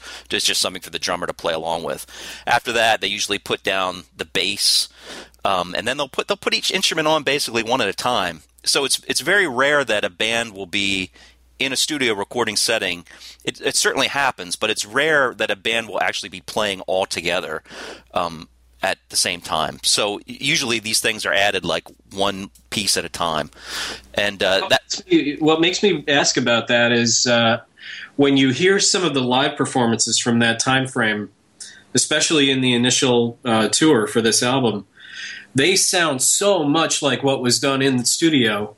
It makes me think that the studio must have been the rehearsal for the live shows, and that um, maybe some parts were combined and played simultaneously because the um, the, the rhythms and the uh, the placement of all, of every uh, every lick and every riff seems so perfectly synced with the album. Yeah. Uh, it, it does. You're right. And but the thing is, it's like Simon was there on a very limited time. So he came in and I think finished his drums in like six days, and then he was gone, Mm. and he never came back. So most of the stuff they did was to the tape of Simon's playing, you know, and uh, so it's it's an incredible credit I think that they they were able to get that incredible intensity and live sound um, on the album. And and one other thing I wanted to throw out here uh, before we talk some more about the songs. Um, one of the things that I loved about this album when I heard it for the first time is that the ha quotient was back in a big way. and only a true big country geek, uh, which I'm assuming all of us are and all of us listening to this are, would care about these things. But I remember when Peace in Our Time came out and No Place Like Home came out, I was thinking like, man, he's not saying ha much anymore. I really wish he would do it. And I realized that could become a gimmick, and for a lot of people it did. But I always viewed that as just this joyous expression of, or if not joyous, then just this big emotional expression of, of, um, of emotion. And um, Barbaric yawp of Big Country. yeah, and they were often called karate barks. I've heard them referred to as that. So when I say ha, I'm not only including just the word ha, but also like the chicas and the and the digas and the get on yas and that kind of thing. So I'm I And want Shaw. and the Shah, yes. So I'm curious what you guys think, and then, let me see if you can if you can guess this. You might be it might be easy, but where do you think Buffalo Skinner's ranks? And I've actually counted them. This is how much of a geek I am. I've counted them. Where do you think Buffalo Skinner's ranks in the ter- in terms of the most amount of karate barks from Stuart in the Big Country's entire discography? it's, fine, it's fine. Any idea where you think it ranks? I think it ranks as number one. How about you, Tim? Uh, I got to agree, otherwise you wouldn't bring it up. yeah, I know it's too leading of a question, isn't it? All right, well then we won't ask anymore. Yes, it is. It's actually number one. Um, the the what the second would, as you would assume, would be the crossing. The crossing has seventeen. Okay, uh, Buffalo Skinners has twenty one. In in a Now, long. Let me get this right. Did, did you did you really count each did. and every album? no, I did. I did not count. I did not count each and every album because I, I was sure that the other ones did not even come close. But okay, so these two you did. Yeah, Skinner, Skinner's and the Crossing. I went through and I, I listened to every song and I counted every every karate bark. Wow, congratulations. You are the president of the Big Country Geek Club. Amazing, And ju- amazing. Thank you. And just real quick, I'll tell you, uh, Alone has one chica, Seven Waves has two ha's. what are we working for has one ha. The one I love, the one I love has zero. Long Way Home has. I didn't count these now because I don't count owls. Owls I do not count. You know how I feel about them. But Long Way Home does have two owls. I don't like those. Selling of America has one get on ya and six ha's. Oh my God, you're killing me. Kansas has two ha's, one yea, and one get on now, as well as one ow. I did not count that ow, but I counted the others. Ships has three ha's. All Go Together has zero. Pink Marshmallow Moon has one cha. And Winding Wind has what is my favorite moment on the album. Even though this is not my favorite song on the album, this is my favorite moment on the album. I cannot, I cannot stop smiling from ear to ear whenever I hear this, and that's in that midsection of Winding Wind where he he belts out three ha's in quick succession. Just kills me every time. So, uh, so there, yeah, there you go. I am the president of the Big Country Nerd Fan Club, and Buffalo Skinners is the champion of the Karate Barks. from Stuart. So there's one bark for every year that Cara has been alive. yeah, there you go. Perfect. Perfect. Oh goodness. I'll remember that. And I could give you the count for the crossing too if you're ever interested. So feel free to let me know. But I'd like to, to add a little coda to that as well. Um, if you listen to some of the live performances at the time, uh, that's when Stuart started uh, "Take Me to the Bridge" oh yeah, and "Guitar." that's right. yeah, and those were some of those little American Americanisms that I I never quite put with Big Country. But uh, yeah, that's that's true. That's very true. He did start picking that stuff up. Did anybody say "guitar" before he did? Oh yeah, I've heard it before. Okay. I can't tell you exactly where. Now, "Take Me to the Bridge." I remember hearing that in a Led Zeppelin song, and I think it was played. I think it was done before, but uh, that's that's one of the Zepp songs. I can't remember which one, but uh, I think that's what he was referencing when he said it. But well, okay, so The Crunge. that's it. Thank you. Let's talk now about the first single from the album, and that was "Alone." Um, I'm curious what you guys. We always talk in Big Country Land about the intelligence of releasing a certain song as a single. So, brief story for me when I heard, first heard this. Um, this is the first thing, obviously, that I heard from Buffalo Skinners. But again, I was waiting for, for the album, for more information from the album. I was listening, reading the Country Club magazine and getting information as I could. And I got the, the date when the first single was going to be released alone. So I ordered it from an import shop. It's the only way I could get it. And when I got some idea of when it might show up, I used to walk every day to the mailbox where I lived at the time was almost a mile from my house. So I would, would walk every day to the mailbox. In the back. snow, right? Well, there was a point where it was in the snow. the day it arrived, it was in the snow. Um, yeah, one day it finally it, it finally arrived, and it snowed a lot that day. And I walked all the way down there, thinking, "Oh, I'm going to go down here," and there it was. I opened the mailbox, and I'm sure you guys can relate to these times where where you were waiting for something like this and you opened the mailbox and there it was and you were just so excited. And I knew from the packaging you know that it was airmail and it would come from an import shop. And it's like oh this is it. So I remember bringing Alone back to the house. And the first moment that I put it on those those first chords and that magical airy sound I knew that you know Big Country was back. The midday sky was gray and purple, least it wasn't blue. I want the sky to be the way I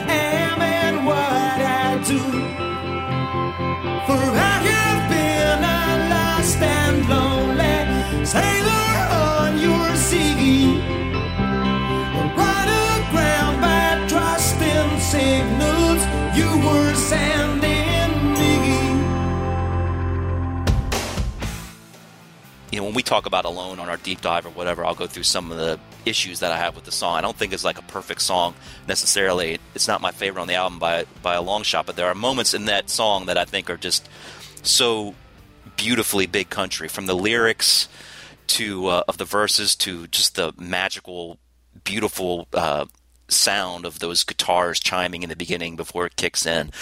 So uh, I'm curious what you guys think though about Alone being chosen, and you can add your story too as far as when you first heard it, if that was the first thing you heard. But what do you think uh, should have been the first single from the album? Do you think it should have been Alone? Do you think that was a good choice? Do you think it should have been something else? And if so, what do you think it could have been?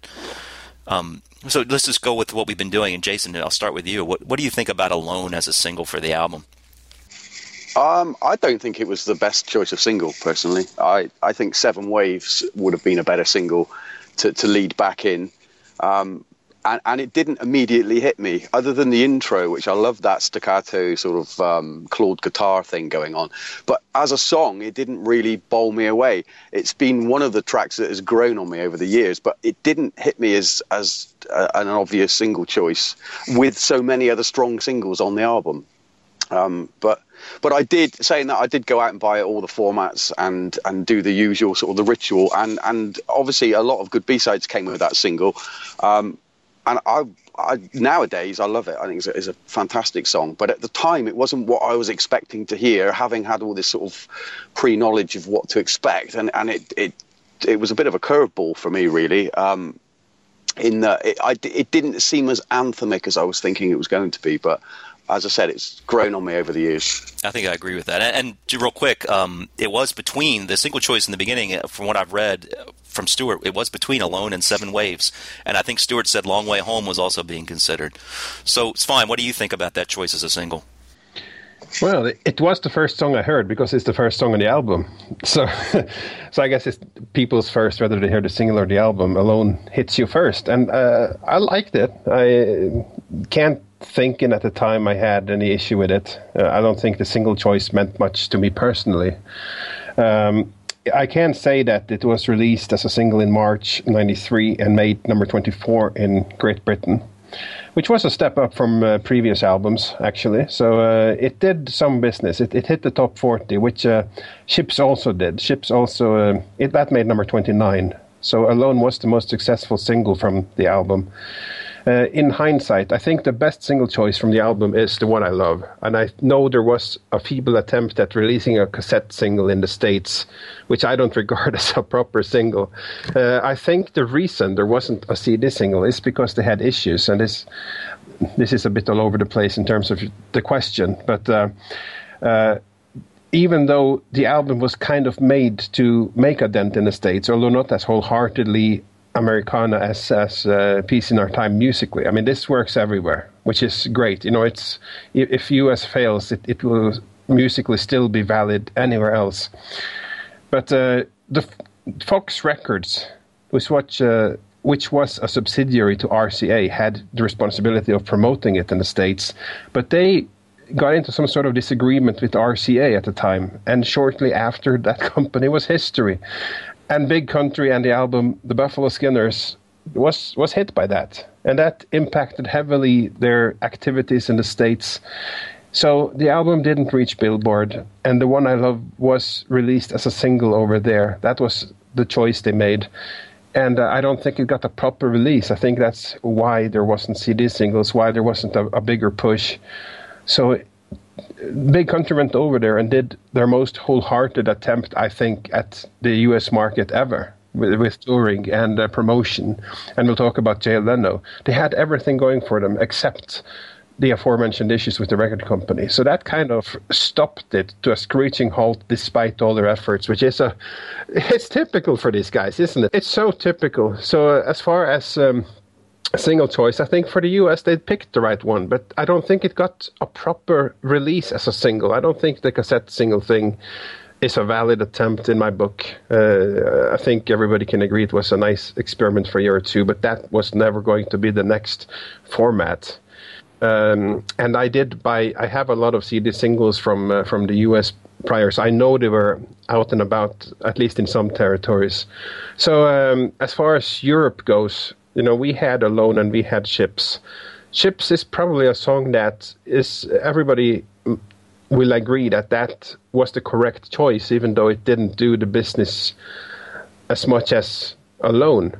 And uh, the interesting thing is, the first single is really a symptom of how popular the previous effort was. It's always the case. So when they released East of Eden, for example, the most popular single from Steeltown, it's really a reflection of how popular The Crossing was. So Alone coming out and hitting number 24 is actually quite impressive because No Place Like Home didn't go anywhere. So uh, could another song have done that much more? I don't know. But um, personally, I have to agree with Seven Waves and the one I love as my picks for the album. What about you, Tim? Would you have released a different single? Absolutely. And uh, th- this is another loaded question for me because uh, Alone is one of those songs I listened to a lot back when I was going through my stuff. And um, it's very self indulgent. And it's all about being angry and bitter at the world. And uh, when I uh, was preparing to, for this show uh, over the past week, I listened to the album again over and over and over. And every time I play that, I, I just I'm pulled right back into that time and that mindset, and I parked a lot of rage into that song. Um, but that said, I don't think the content is right for a single, just because if you're out there competing with other music on the on the charts, Uh, you want to grab people with something more inclusive, not exclusive. This is a song about pushing the world away, not bringing it in, or not uh, not commenting on something that affects everybody. Even though this, you know, conceivably could be something everybody goes through. Um, but you know, Big Country for me is about the bigness. It's about making the world as big as possible, taking the wide view, and that's why my choice uh, would have been uh, Kansas absolutely would have been Kansas because it's the biggest song on the album. It's got the the, the widest um, worldview to it. Um, to me, it's uh, it shares tentpole status along with "In a Big Country." Uh, to, when I look at those two songs, they seem like uh, the the two poles that hold up everything that happened between uh, those two releases. And um, I also consider it a, what I call a flyover song. And what I mean by that is when I'm listening to it, the first image that comes into my head is flying at high speed over landscape or ocean or you know whatever you want to look down and see. And that to me is uh, is the band in a nutshell. You know, they, they give you this image that's that's wide and expansive and takes in a broad worldview. And I don't think any song on this album does that better than Kansas. So um, I think it would have been a much uh, stronger choice to uh, to lead with, and I think it would have caught a lot more attention. Fantastic. That's great. I'm, I'm with you on a lot of that. So, Cara, I know that I'm just curious from from you if if like uh, if you even think about things from a single perspective because Well, you guys mention it, so yeah, I, I, mean, do now. Okay, well, because you know when we were growing up and when we were younger and listening to these things, that was kind of the big way that bands were Yeah. promoted was with a single. No, I get you because they're cheaper, and because I mean I go record shopping, so I know like I know I know I understand like that that was the way things were. If you liked the band, you bought a single. If you liked it that much, then you bought the album. Right. So I understand. Well, well, do you think there's a song that best that would best represent this album to the public? I mean, do you think that, that the one I love was a good choice for America, for example, or would you have released something else? It's a tough question, I know. I kind of disagree with Kansas though, Uh, be, only because I think that people would take it the wrong way as a commentary on America, and if they learned that it was a UK band, I feel like that would be a big turnoff. Because I was almost a little tur like hesitant when I started. I was like, wait, they're from the UK and they're talking all they're talking so much about America. I didn't really you know, not that I, I'm really that defensive over the over every. I just didn't. I was just confused. I guess. No, and exactly, and that's what I said before. Like for some people, that came up as well. I remember at the time. So yeah, it's a, it's a, it's a interesting point. I mean, the one I love is a pretty. Uh, it's a good love song with a twist, so I could see that. I, I'd stick with Alone personally. I just, I really like that song. That's probably my second favorite on the album. I love, I love the way he sings. Just the way, like my favorite lyric from that is the way he sings. I walked out of the silver mines, my pockets full of sand. Yeah, that's just- great. He just sings it like he's angry, like in Steel Town, like getting screwed over. Yeah, know, and and silver always- mines too. Silver mines. I mean, that's like a big country lyric right there. Yeah, and just the way that he sings that, I it it's just it's so it's so angry. It's so I don't know. You really feel for him the way he sings that. I I I, I love that song. I could see, I could understand why. I understand what Tim's saying about you know wanting to bring people in, but It's interesting about Kansas that uh, they had the chance to release that as a single twice from No Place Like Home and the Buffalo Skinners, and they didn't do it either time. Although I think uh, when the time came for the Buffalo Skinners, I can kind of see the point that okay, here's our new single. It was also on the previous album. Yes, it's, it's new material. it could be a little confusing, I guess, to some people, but uh, it, it is a great song, and uh, I guess they never found it single worthy for some reason. They, they had two chances. Well, my problem with Kansas as a single is is simply the length, and and this is what the problem I also had with Ships as as a single because Mm. on, on the surface, I mean, uh, you you think yeah, Ships, it's a great single. You look at the album cut of that; it's it's almost six minutes long. Kansas is six and a half minutes. Now, yeah, they can Yeah. cut these things, but I've I've always found that whenever you especially with big country stuff because big country is a band that their singles seem to have been edited more than any other band that I'm aware of. It's like, and Stuart has been on record saying that he always found it hard to write like a short single length type of song. And so invariably their singles would always be edited versions that for me anyway, I would listen to them, and granted, I was listening to them from the perspective of already having heard the long version, but I would hear the single version, and I would think this just doesn't work. It's like the edit, it's edited to be short enough for radio, but it's just too, they they, they can't. You, this song just shouldn't be edited. And I kind of feel that would be the case with Kansas because it's just such a an album track to me, uh, just a ferocious track. Now, now for me, I'll I'll throw a curveball out here. I was this just came to me the other day. Um, of what my choice for single would have been in America, at least. Um, I think Seven Waves probably would have been the best for the UK because it's got that big country feel and it's just such a catchy, catchy song. Um, for me, though, I would have chosen in America, What Are You Working For? for number one, I, I love that song. Um, it's it's four minutes long, which is kind of pushing it for single, but it's still doable.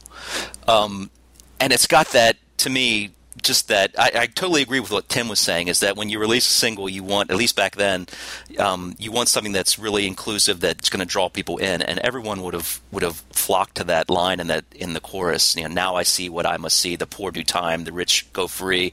You keep the faith and they keep score. Is this what you are working for? I mean that's a common theme that anyone can relate to. And I, I, I think that's kind of that song also has a little bit of the beginnings of some of the Americanisms that had been creeping in and would continue to creep in even more so in Stuart's writing because there's almost like a I don't want to say country really, but there is a little bit of a countryish vibe in that song. It's still very much a rock song, but it's maybe maybe the Neil Young influence is really coming through in that. But so that would have been my choice. But yeah, I alone um, is a song that uh, I'll get into this more in our deep dive. But I liked it at the time too, but it just never struck me as being like the right single choice for the band. But who knows? But uh, I, I think they could have could have maybe done a little bit better with some of those. I remember at the time, actually, um, because of the popularity of grunge, I remember at one point suggesting on the Big Country message board when Ian Grant would frequent there and band members would frequent there and answer you. I remember saying that All Go Together should have been the single in America because it, it's the one song that has more of that uh, grunge type of feel with the, the way it's sung and the guitars and it's a pretty relatable theme and it's incredibly catchy. And he just replied to me like you got to be out of your mind. And i think it was just that one response. So i was like okay well maybe i don't know what i'm doing. That brings up something interesting I just discovered yesterday. Um, I was going through YouTube to see what I could find from that era, and there's a uh, there's a whole uh, one hour concert in Las Vegas that they did um, in that year. If you enter uh, Big Country in 1993 and maybe Las Vegas, you'll find it on YouTube easily. They opened with uh, "All Go Together."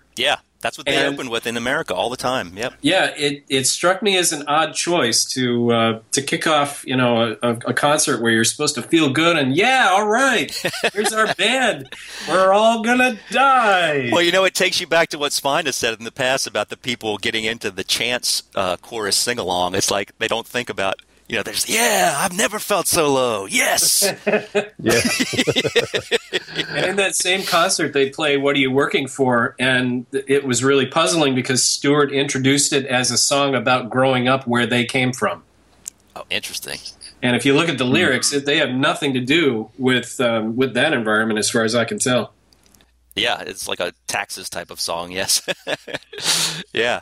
Well, you know, you, you, you segue, I think, help us segue into the next topic very well. Let's talk about the Buffalo Skinners tour.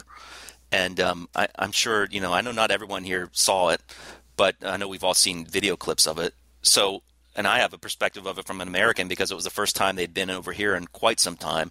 So, Jason, did you see this tour? I'm assuming you did, and did you see it like multiple times? I'm curious what you thought about this version of Big Country, especially with Mark back on the drums.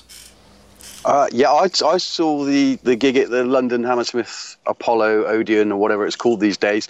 Um, I believe it was in May '93, um, and I'm pretty sketchy about it if I'm honest. It's a long time ago, but I seem to recall it sounded very very powerful. And as you pointed out, it was a joy to see Mark back on the kit. I have to say, having seen um, the lineup with Chris Bell drumming. Um, no disrespect to Chris, good drummer, but to see my hero back on the kit of my favourite band was quite something. And if I remember rightly, Stuart did introduce him as I think it was Doctor Roboto or whatever he used to call him. right. And you know, and it was lovely. It, it felt like he, you know, a returning a returning hero in my case, but. I, I'm very sketchy. I saw a lot of gigs. I was very fortunate to see the band quite a lot over that period from about sort of 90 ish through to 93. Um, and I, I think my only uh, prevailing memory of it was just how powerful it was. The set was very much geared around Buffalo Skinners. Um, but I'm, I'm a pretty vague, unfortunately, so I can't offer much in that respect. No, no problem. That's great. And did Tim? Did you see them in America when they came through here? I uh, my first live experience with Big Country was on the Journey tour. Okay, got it. And I know Cara, you didn't see them. Nope. but I did. I saw them at the Bayou, and I've talked about this a little bit on the show before. But a place called the Bayou in Washington D.C. It's a club that's no longer in existence. A club that my old band played at, which was really great when we played there because it was like, wow, Big Country played here, and U2 played there on their early tours and that kind of thing. It was kind of like a mid mid-sized club. Um, I can't think of how many it would have held, but uh, certainly not not huge, not small. But I remember finding that finding out about the show like just a couple days before it was going to happen. It happened just to see an ad for it in this paper. I mean, there was really no promotion of either the album or the tour, and at the time, not being a, not being a part of any big country community whatsoever, I just remember thinking that I was the only fan left, like that T-shirt. Except it was just I'm the only one left. I mean, I didn't know anyone else who liked big country. I I would force the band on people, and the girl I was dating at the time, I forced the band on her, and she grew to like them. But um, I didn't know anyone else. I remember thinking, first of all, I was ecstatic that they were going to be performing, and I could see them. But then I was thinking, wow, am I going to be the only one there? I don't know anyone else who likes them. I mean, I don't want I don't want the band to be embarrassed by a terrible turnout. I can't imagine a lot of people coming to see them. But I went with my girlfriend at the time and another guy who was in my band, and um, the place was was packed. I couldn't believe it. This was on Halloween night, so it was a perfect place, perfect time to see the band. And um, I just remember the thrill of of you know you people in the UK who get to see them on every tour and have your choice of many different shows. This was the very first time I got a chance to see them. I was too young to see them during the crossing era, and they never came here again. And now they were back in America trying to make a mark again. So this was like a religious experience for me. It was like a pilgrimage for me, and it was luckily not that far from where I lived at the time. So I just remember going in there and being amazed and just just completely taking in the the whole aura of that place and seeing all the other big country fans. I remember someone had a big poster of Mark Brzezicki. It was like a drum uh, promo poster that he did, and they were hanging it from the the balcony. And just that little moment made me feel so happy because it was like I was connecting with these people who I knew felt the same way that I did about this, and had no idea what to expect. Um, but when the band came out, as you said, Tim, they opened up with "All Go Together." I'm looking at the signed set list I had from that night, um, and they came out. The first thing that Stuart said was, "Happy Halloween." As you can see, we've come dressed as Big Country, and then they and then they launched right into the opening moments of "All Go Together," and the place just went insane. And um, so they go into "All Go Together," then they go into Kansas, then they did "Look Away." What are you working for? Chester's Farm, Wonderland, Pink Marshmallow Moon, Ships, Long Way Home, Alone, The One I Love, In a Big Country. Came back for Chance and Lost Patrol. Came back for a final encore with uh, Hey Hey My My, the Neil Young song, Into the Black. I, I never was totally clear on what the actual title of that is.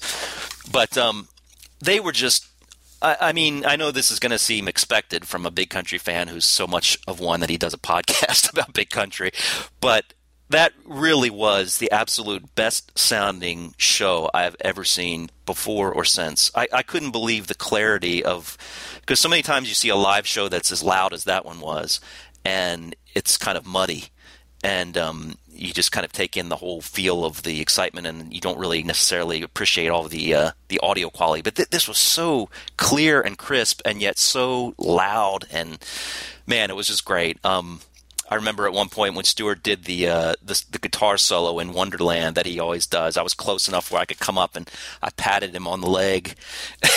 and uh, it was funny. Arlen Bartels, who's been on the show before, was telling me a story recently that that he got up and put his hand on Stuart's leg for the entire duration of that solo.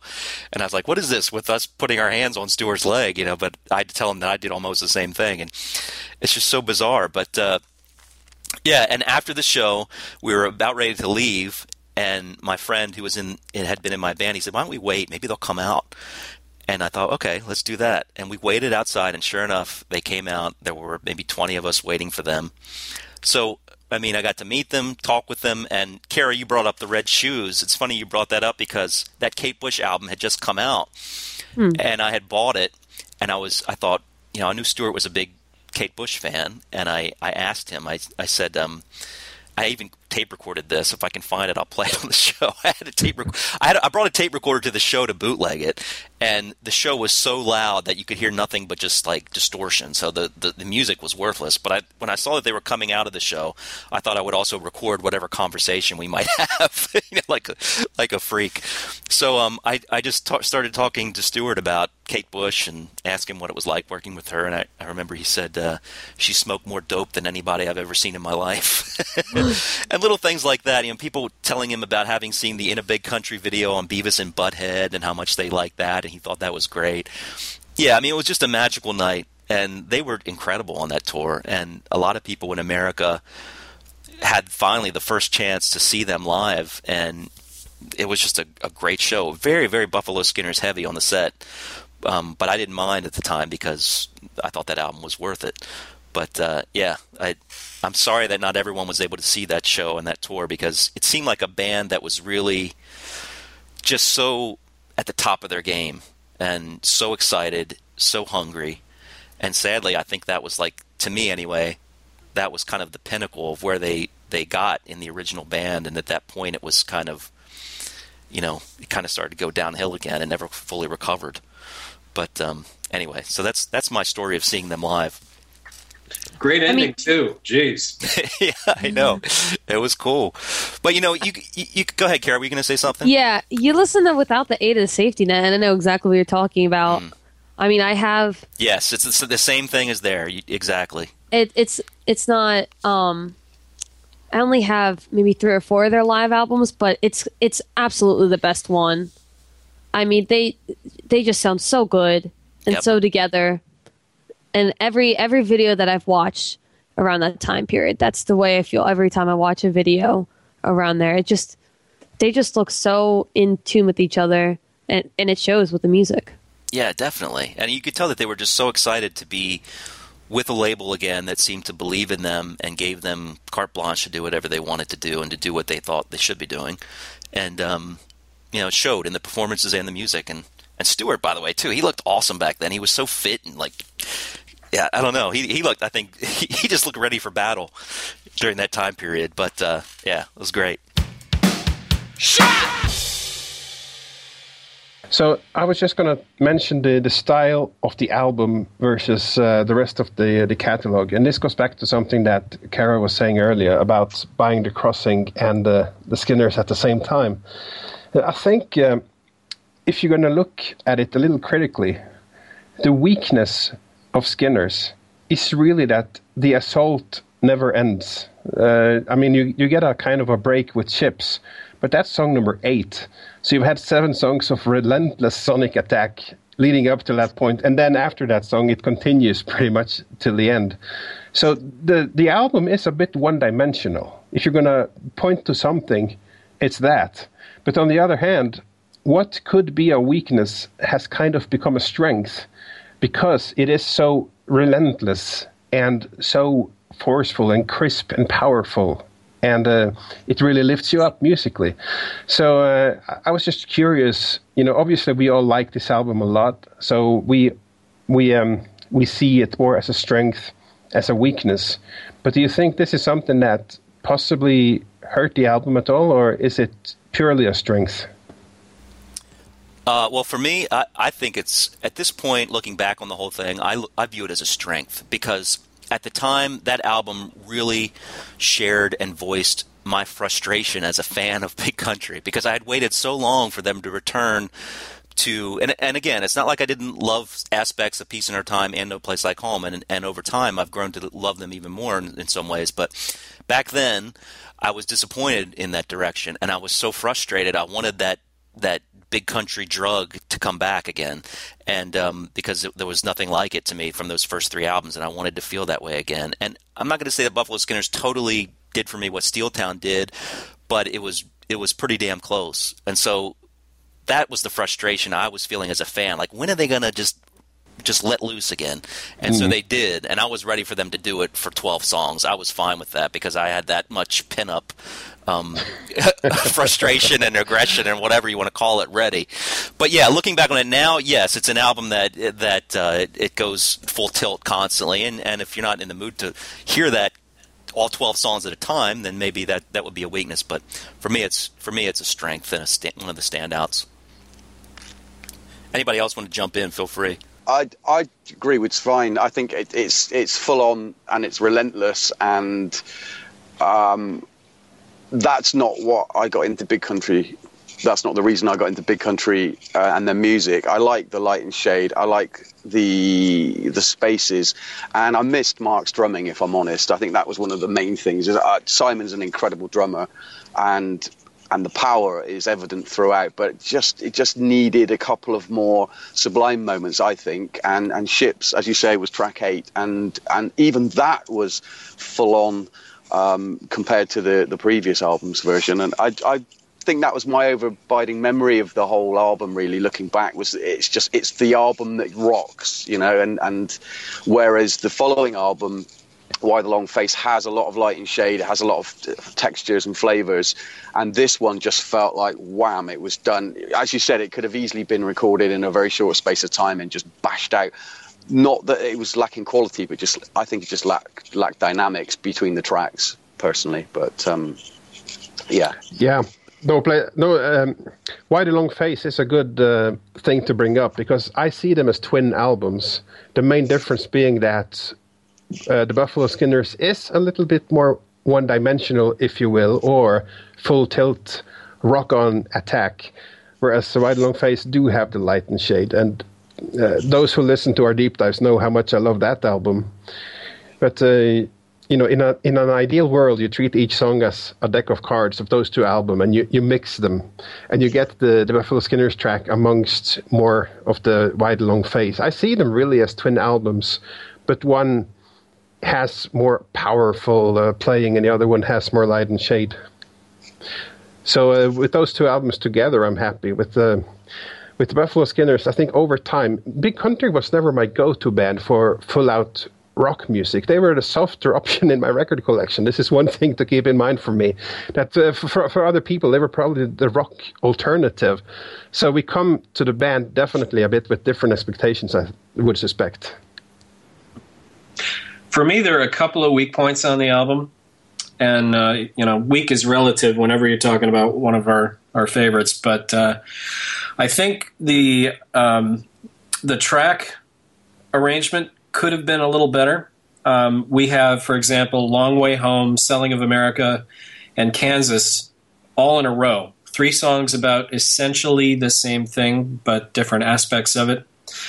And every time I listen to the album in order, I I kind of get the urge to skip over "Selling of America" because you know, "Long Way Home" for me is a flyover song.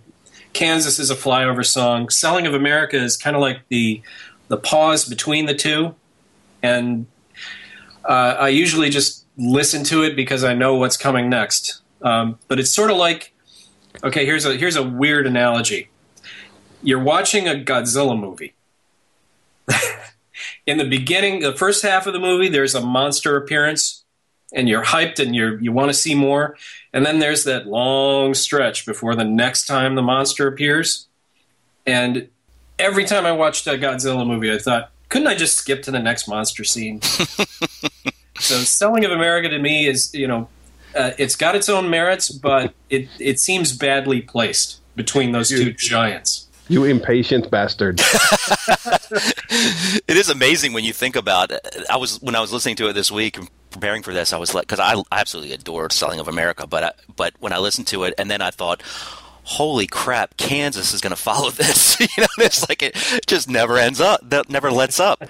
But yeah, uh, good I think point. my opinion of it would be better if it, it were, were in a different position on the album, or if it had come out as a B side. Well, I'll explain my love for that at some point here briefly, Yeah. but um, yeah, yeah, I, I see that point completely. It- Yeah, and, and secondary that, uh, I still don't get Chester's Farm.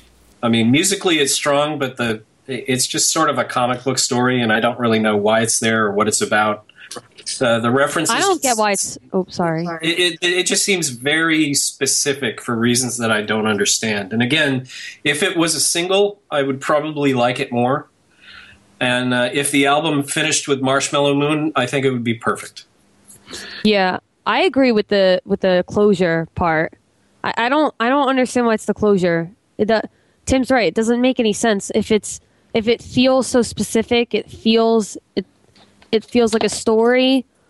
You don't usually end with a story right. like that. You're kind of looking for something that sums it all up and Yeah. ties it all together. I, I instead agree. of instead of introducing something completely new.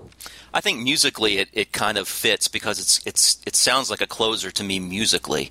But yeah, I agree lyrically. I think um, and we talked about this on our face group, our Facebook group. Um, those of you who aren't a member of it, you should join up. Some interesting discussion. But this that, that that song, and we're getting off on a bit of a tangent, but that song actually was spawned from a Tony Butler song called "The Cenotaph." And first of all, just that word, the cenotaph. I mean, that just sounds like a big country song to me. That's like perfect. And that was a song about World War One um, combat, which again is a is a subject that you would think would be very apt for big country. And i could see i could actually see that song working better with tony's original lyrical idea rather than the uh, the whole bugs gone wild type of thing at chester's farm which i, I never never really enjoyed that story either to be honest. But i did i did like the music of the song but yeah.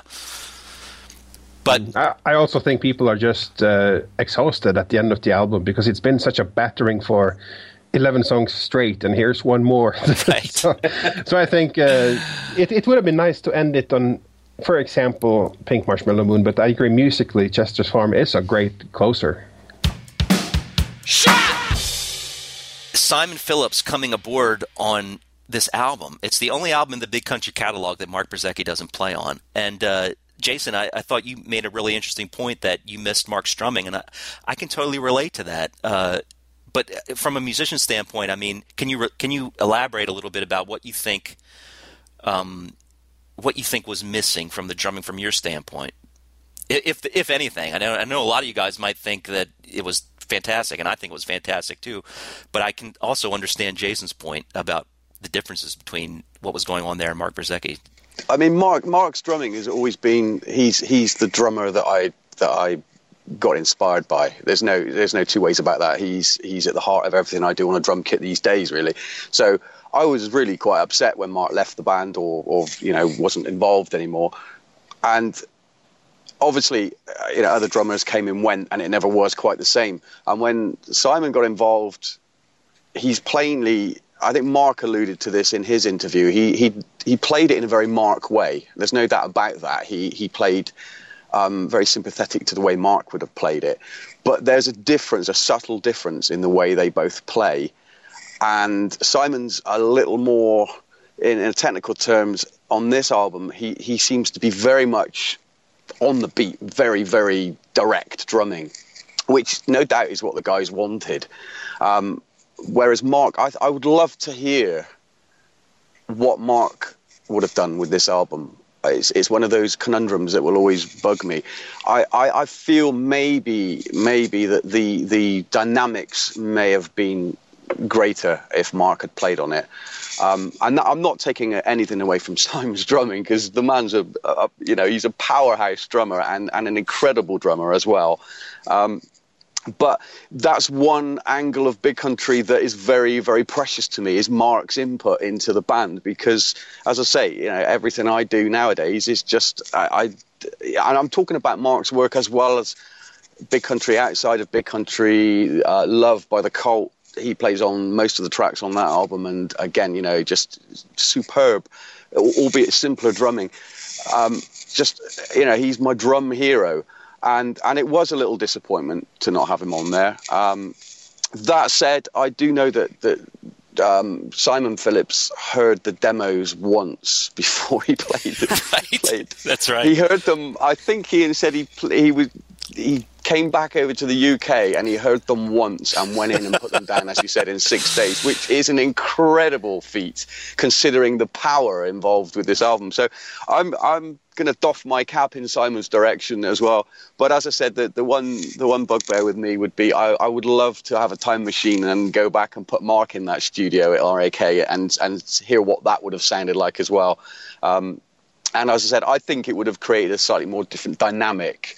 But um, you know, we'll never know. So there's no point in me pondering that too much. Well, I remember when I saw them live, being really excited to hear what Mark would do, and if he would just copy Simon completely, or if he would add his own Markisms. And he kind of did a little bit of both, really. Uh, but uh, but so Tim, what do you what do you think of the drumming on this album? Simon Phillips uh, versus Mark Brzezicki, and versus probably isn't fair, but you know what I mean. Like, uh, was that something that that even went across your radar at the time, or or, or how do you think of the drums on this album? it, it, it really didn't. Um, the the drums to me sound as good on this album as Mark's do on all the albums. Uh, you know, absent the uh, the tom toms and the flourishes that, that are all of his own. Um, honestly speaking, though, I think the simpler drum style that we got from Simon left a uh, a bigger canvas to be filled up by the guitars, and uh, sometimes when I listen to this, I get the feeling that before they went in, they all looked at each other and said, "You know, we can make 150 different sounds with these guitars, and we're going to do all of them."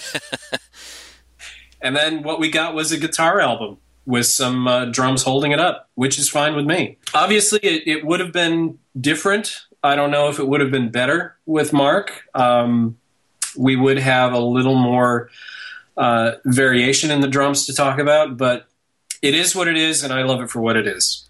Great. What about you, Cara? Do you, do you have any thoughts about the drumming on this album and, and how it might stand apart from Mark's drumming? I mean, does does it mean anything different to you that Mark does not play on this album? Not really. Um, I'm more of a guitar person. That's what I pay attention to the most. So, I mean, I'm gonna I'm gonna go with Tim and saying it didn't make like too much of a difference. Gotcha. No, that makes sense. But one thing Jason said that I wanted to reiterate, and when something Bruce said, I was I was reading some of the stuff uh, about this album. Bruce said that Simon learned the songs the morning he started recording. So, I mean, when you listen to the intricacies, and yeah, it is simple and it is on the beat, and it is, I, I guess you could say, straightforward in some respects. But there are also a lot of intricacies in that in those parts. I mean, he's just a he's just a beast. And when we interviewed uh, Bruce Watson a while back, and we actually went through every single Big Country album, uh, when we were talking about uh, Buffalo Skinners, I remember he said that Simon came up with that part at the beginning of the one I love, that kind, when it kind of fades up on this weird uh, drum part played on the octobans.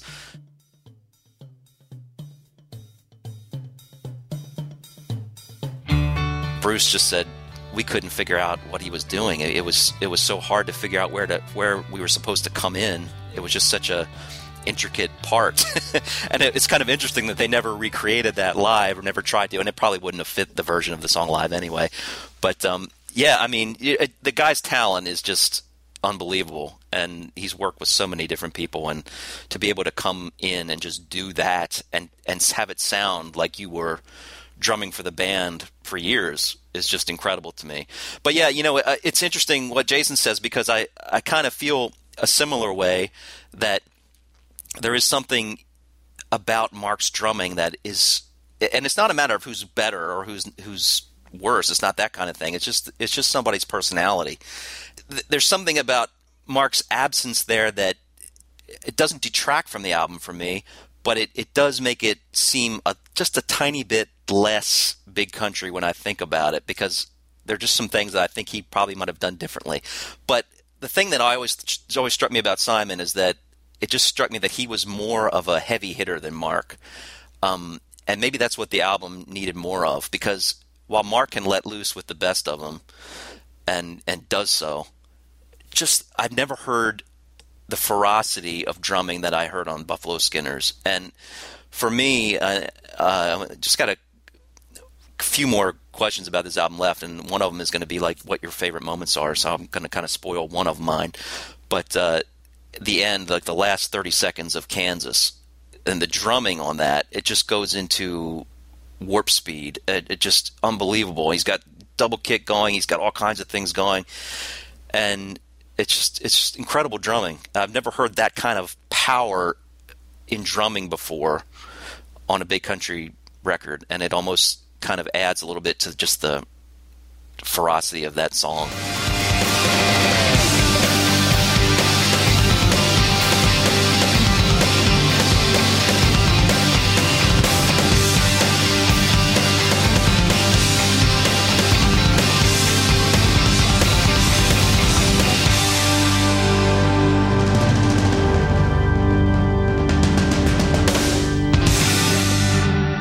Again, it's not a matter of anyone being better than anyone else. It's just totally different styles. I would prefer to have Mark on everything, but um, it, it brought it. I think it just brought out the uh, just the, the balls of this album a little bit more.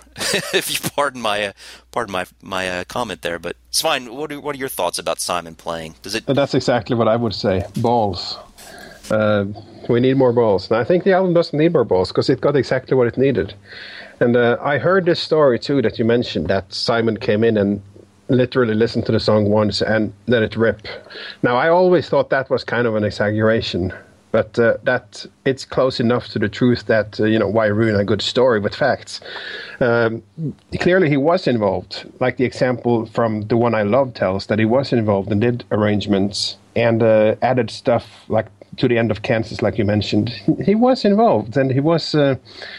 Even though he was only there for six days, they certainly did the most of that. Uh, Two songs a day, not pretty. That's pretty good. But uh, I'll be guilty of saying that I actually didn't miss Mark on this album, and I was glad he didn't drum on this album, simply because this album needed balls. It needed a hard hitter. It needed someone to kick ass, and uh, that's how I felt about this for the for the longest time, really. And it's only in recent years I started wondering, well, how would it have been? And I never asked myself that question back in the day because this album was exactly what it uh, needed to be. It didn't lack anything. It really was that hard hitter. It was that rock album. But on the other hand, this goes back to the point I had about uh, light and shade. Simon doesn't contribute a whole lot of light and shade. Mark might have. So if you're going to look at that as a weak point, that the album is a bit one dimensional, Mark could have helped address that. But again, if you're going to look at the style of the album and its ferocity as a strength, then certainly Simon contributes towards that. So you can kind of go both ways on that one, and uh, it's it's an interesting thing. But uh, the proof is in the pudding. We we did get to hear Mark play these songs on without the aid of a safety net, and especially the two CD expanded version of that, which has more songs. You hear quite a lot of songs from the Buffalo Skinners, so you can kind of hear Simon do them and then Mark do them, and make up your uh, your own mind about what works for you. So, all in all, I'm pleased with how it worked out, but it, it is one of those what ifs in uh, big country lore. we have to go back to the kind of the mindset that we had as fans back then. Um, remember that there were so many drummer issues going on at the time. I mean, the last album Mark played on was no, he did play on No Place Like Home, but after after uh, Peace in Our Time came out, and when No Place Like Home came out, we I remember at the time there was like talk that Mark had left the band. Of course, we've already gone over that kind of thing, but there was talk that he might not even play on the album. And I remember finally when he did play on the album, I thought, great, Mark Brzezicki is on this. But then I remember listening to it and thinking, this just isn't the Mark Brzezicki I remember. It's it's it's like they they asked him to tone tone it down. And I felt like that whole album was like a toned down Big Country, including the drums. And then, of course, they went out on tour for that album, and they had uh, Chris Bell, yeah, and who who's a guy that he was he was fine, you know, but he wasn't in Mark Brzezicki's world or universe, if you ask me. Um, he was just a you know stand-in drummer, and so by the time the Buffalo Skinners rolled around, and I was reading in one of the fanzines too that there was really um, a question that uh, whether Mark would even be on the tour. So we didn't know what Mark's status was, and I think many of us had almost. Uh, had almost accepted the fact that Mark may not ever come back to Big Country. And mm-hmm. I remember at the time kind of going through that, like thinking, wow, can I still really feel the same about this band? Because they are so many, their four parts are so important. Um, but yeah, so I mean that kind of it's it's hard to look back at that album and just think straightforwardly Simon Mark. But at the time, we weren't even expecting Mark to be on the album, and it was kind of like you know we didn't know what was coming.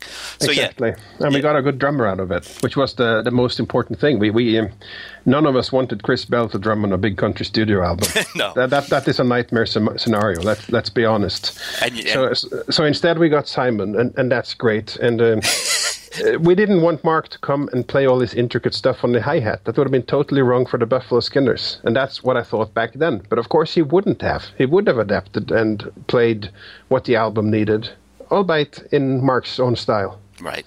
Well, one one funny line I read in one of the fanzines, it was like a Bruce Bruce was keeping a diary of the recording of of songs leading up to the Buffalo Skinners, and working with Chris Sheldon, and he's and actually the recording of the Buffalo Skinners, and he's talking about um, Simon coming in and playing. He says Chris Sheldon looks at looks over at me and says, that guy's a little better than Pat Ahern, isn't he? and you could just sense the sarcasm and the smiling, and uh, yeah. So, I, so yeah, if anyone had to replace Mark, it, Simon Phillips was probably the only choice, and uh, you know we got two of the best drummers in the world playing with Big Country, so that's great. Absolutely. Well, we're, we do not have too much left here, um, but I do want to ask um, you guys each to to tell me what you think is your favorite moment, and you could even say maybe favorite couple moments. Uh, it could be like a song itself, or it could be a moment in a song. I mean, what Jason? Start with you. Is there is there anything on this album that really stands out for you as when you think of the Buffalo Skinners? This is what you think of. I, to be honest, the, the, track that I always put into playlists is Pink Marshmallow Moon. It's it's my favourite by a long chalk. Um, I think it's just the elation. There's a real sense of of uplift in that song. The whistling, the whole sort of uh, look away style beat, you know, that sort of six eight feel to it. It it just to me, as it was said earlier on, you know, it would be a good way to end the album. It was a, it was a real positive song to me. Um, as indeed, I, you know, the one I love is is also it's it's a, an odd love song. You know, there is a twist to it, but it's got a sense of joyousness to it. Um, and I think there are sort of three or four songs that, that make make my shortlist every time, and there are three or four that, that will never feature in my favourite list. So it's a real split split opinion for me this this album. But uh, yeah, Pink Marshmallow Moon, it's it's I, I love it. It's it's up there in my in my top 15 songs, big country songs for sure. Oh, fantastic! Great choice. I love it too. What about you, Tim? What, what's what's your moment or song or uh, you know on this album that really stands out for you?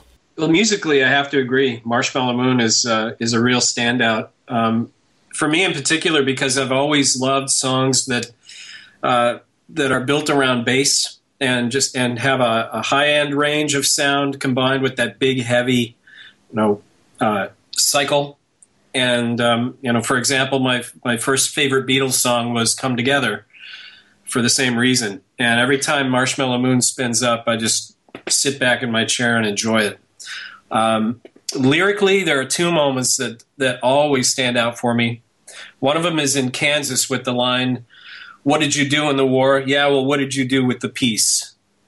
Um, you know, I uh, I brought up the the Reagan and Bush administrations before. They they had a huge impact on me because that's that stretch of 12 years is when I uh, really matured into an adult, and it seemed like every challenge that was issued to that mindset was answered yet with a variation of this question: What did you do in the war? Or what did you do with the war? Or, what's your value if you never fought in a war? And I was I, I found it very uh, reinforcing, very empowering to finally have a response to that. Uh, and the second one is uh, a lyric that surprises me every time, but is more relevant than ever, especially when we think about what's going on today in, in Flint, Michigan. And that is from All Go Together, the line, Nothing will, is done for all of this until most to blame is most at risk. Oh yeah, what a great line. Yeah, and and the Flint situation sums that up perfectly. The people who are responsible for what's happening there were not at risk at all, and they are the most to blame. And we can apply that to so many different things that we see. Mm-hmm. Fantastic. What about you, Cara? What what are some of your standout moments? I would say uh, the guitar solo in "The Selling of America." Uh, that just gets me. That that has like the bagpipey feel, but without being like too overtly EBow-y. Damn it, you stole from me. Sorry. uh, I have a second one. I won't go into that, so you can. No, no, that. no. Please do, please No, do. no, I won't because I like you're coming from more of a music background. No, as a I, come on. I was just, I was just kidding you. I, please tell no, me. No, I seriously have nothing else to say other than that. That I really like the guitar solo, uh, and I think that's like I guess that's where you get like the throwback feel to the cross. Like that's the that's the part where I really feel like it's a throwback to the crossing and the Steeltown. So I really like that. Um, but something I also really like that hits me more is probably like most of the lyrics in Winding Wind. Um, I actually, uh, well, I guess I'll say this. I'll explain it. Uh, I don't know if you guys ever had like yearbooks in Oh, yeah. high school. Sure did. Uh, well, it's more of a thing for the seniors, right? The people who are graduating.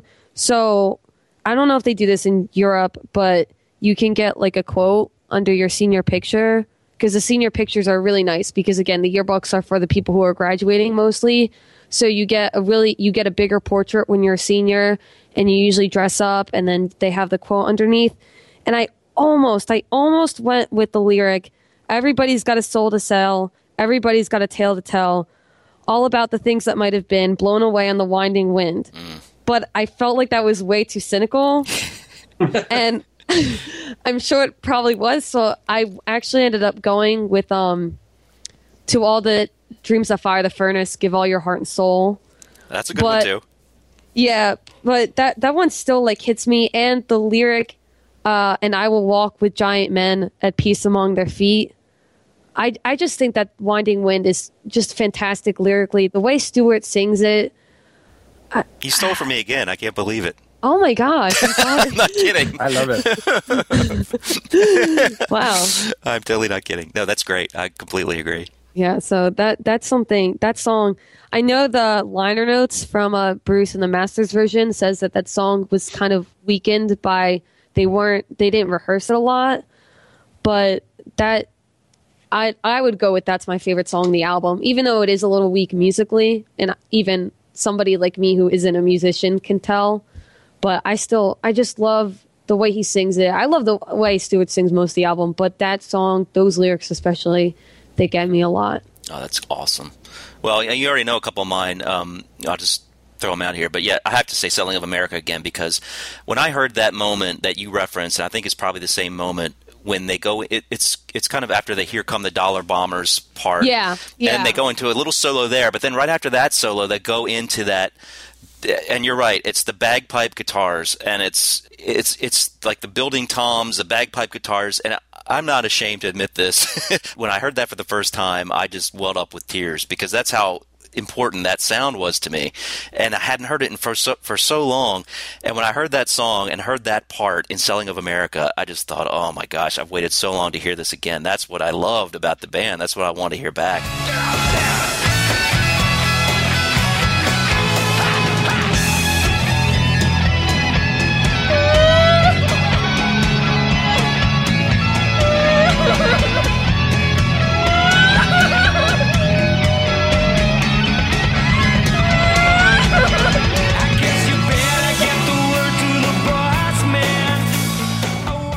So that was a big moment for me. Um, I, I mentioned the moment in Winding Wind with the, the three Haas back to back. It's still my, probably my favorite moment on the album, maybe rivaling the Selling of America. Maybe sometimes that is. But yeah, when you mentioned the Giant Men line, um, that I remember reading that lyric because when I bought this album, I bought it at a I drove like an hour and a half to buy this album at an import shop and I had to drive home to listen to it because I didn't have a working CD player in my car at the time. So when I got the album, I remember coming out of the CD shop and opening it up and looking at it and reading the liner notes and the lyrics. And when I saw lyrics like uh, the cattle call, for example, from All Fall Together, all, all Go Together, I was like, yeah, Big Country should be singing about cattle. This is great. They're back. and then I remember reading that line that you referenced, I will walk with giant men at peace among their feet. And I thought, that is a classic Big Country lyric. I can't wait to hear this song. Um, so there, that was a moment. And the, the only other moment I'll bring up is um, a musical moment that I love. Uh, one of my favorite tracks on the album is All Go Together. And there's a moment. This is kind of a piddly thing, but I'll, I'll play this on the show too. But there's a moment at the end where the where they're singing the chorus over and over again, and the drums change up into this little swing type of thing, and Simon starts playing this really cool hi hat part.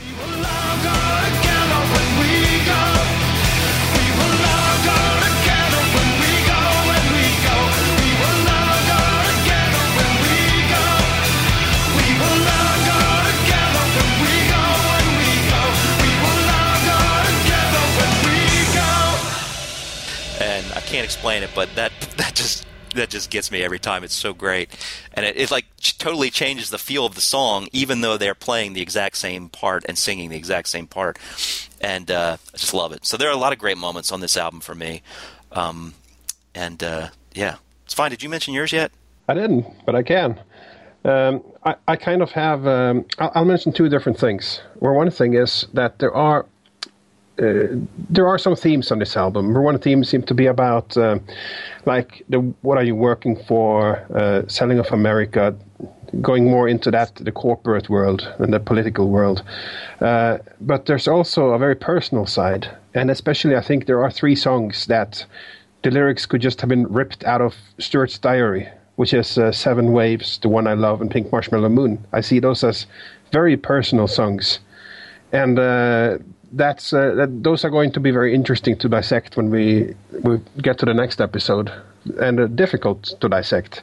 But uh, I'll, I'll point out those because I think um, until then, you know, we would have personal lyrics from Stuart from time to time, but I think this album really signaled a, a different level of personal lyrics because it's very hard to listen to those songs and not keep in mind his personal situation at the time and what was happening. So that um, that kind of thing is a highlight. If I can just be a little sweeping and include all of those songs uh, in that. And the other thing I was going to mention is that they recorded a whole bunch of songs, and I think the three strongest songs of this entire time wasn't on the album. And I'm talking about Eastworld, Never Take Your Place, and the Buffalo Skinners, the title track. Those are three amazing songs, and you gotta wonder they're not on the album. They, they didn't have room for them, and that just boggles my mind. and uh, it says something about the quality of the album because it's not like the album has bad songs. There's not a weak one on this bunch, which is why this album has the status it rightly should have. Yeah. But when you have outtakes like these three songs, that just makes you realize the the bar and uh, the the quality there and the luxury problem the band had. Well, that's a great point, and that brings us to the first of my last two questions that I want to pose to the group. I know we've been going a long time here, guys. We're going to wrap it up here, but I got two questions left. Uh, the first one is dealing with these B sides, and I don't want to go into like each B side. And Svein and I have kind of done that already on their B side show, and we talked about in the past. But if you if you can just talk generally about the crop of B sides for this album, and those would be, and I'm talk, just talking about original songs. But if you want to mention, I know Tim, you want to mention "Rockin' in the Free World," probably definitely. If you want to mention those two, that's great. But what what did you think of the, of in general of the B sides, and then kind of take that into whether you think the song "The Buffalo Skinners" should have been on this album or not, and why it wasn't. Um, and just to let just at the outset, I'll say that when we talked to Bruce, um, the reason for it, in, in his words, was that he thought the Buffalo Skinners song was another ballad, and he said we already had a ballad on the album in Ships, and we just didn't want another one on the album, and it just didn't seem to fit.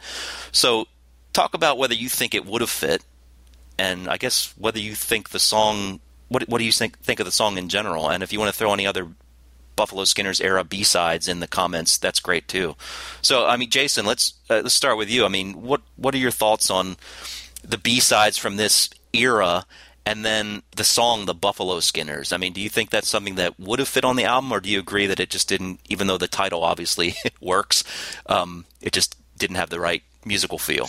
I, I think uh, Buffalo Skinner's title track would have fit on the album if there was another track similar to that that would have balanced it out. And, and it could have well gone in that sort of near the end phase. I think it's almost a, it could have summed things up. Totally agree that it's not in the same style as the rest of the tracks, and I believe that's what they wanted was a, a cohesive piece of work, and, and, and it wouldn't have necessarily added to that. But I think it's a beautiful song, I really do.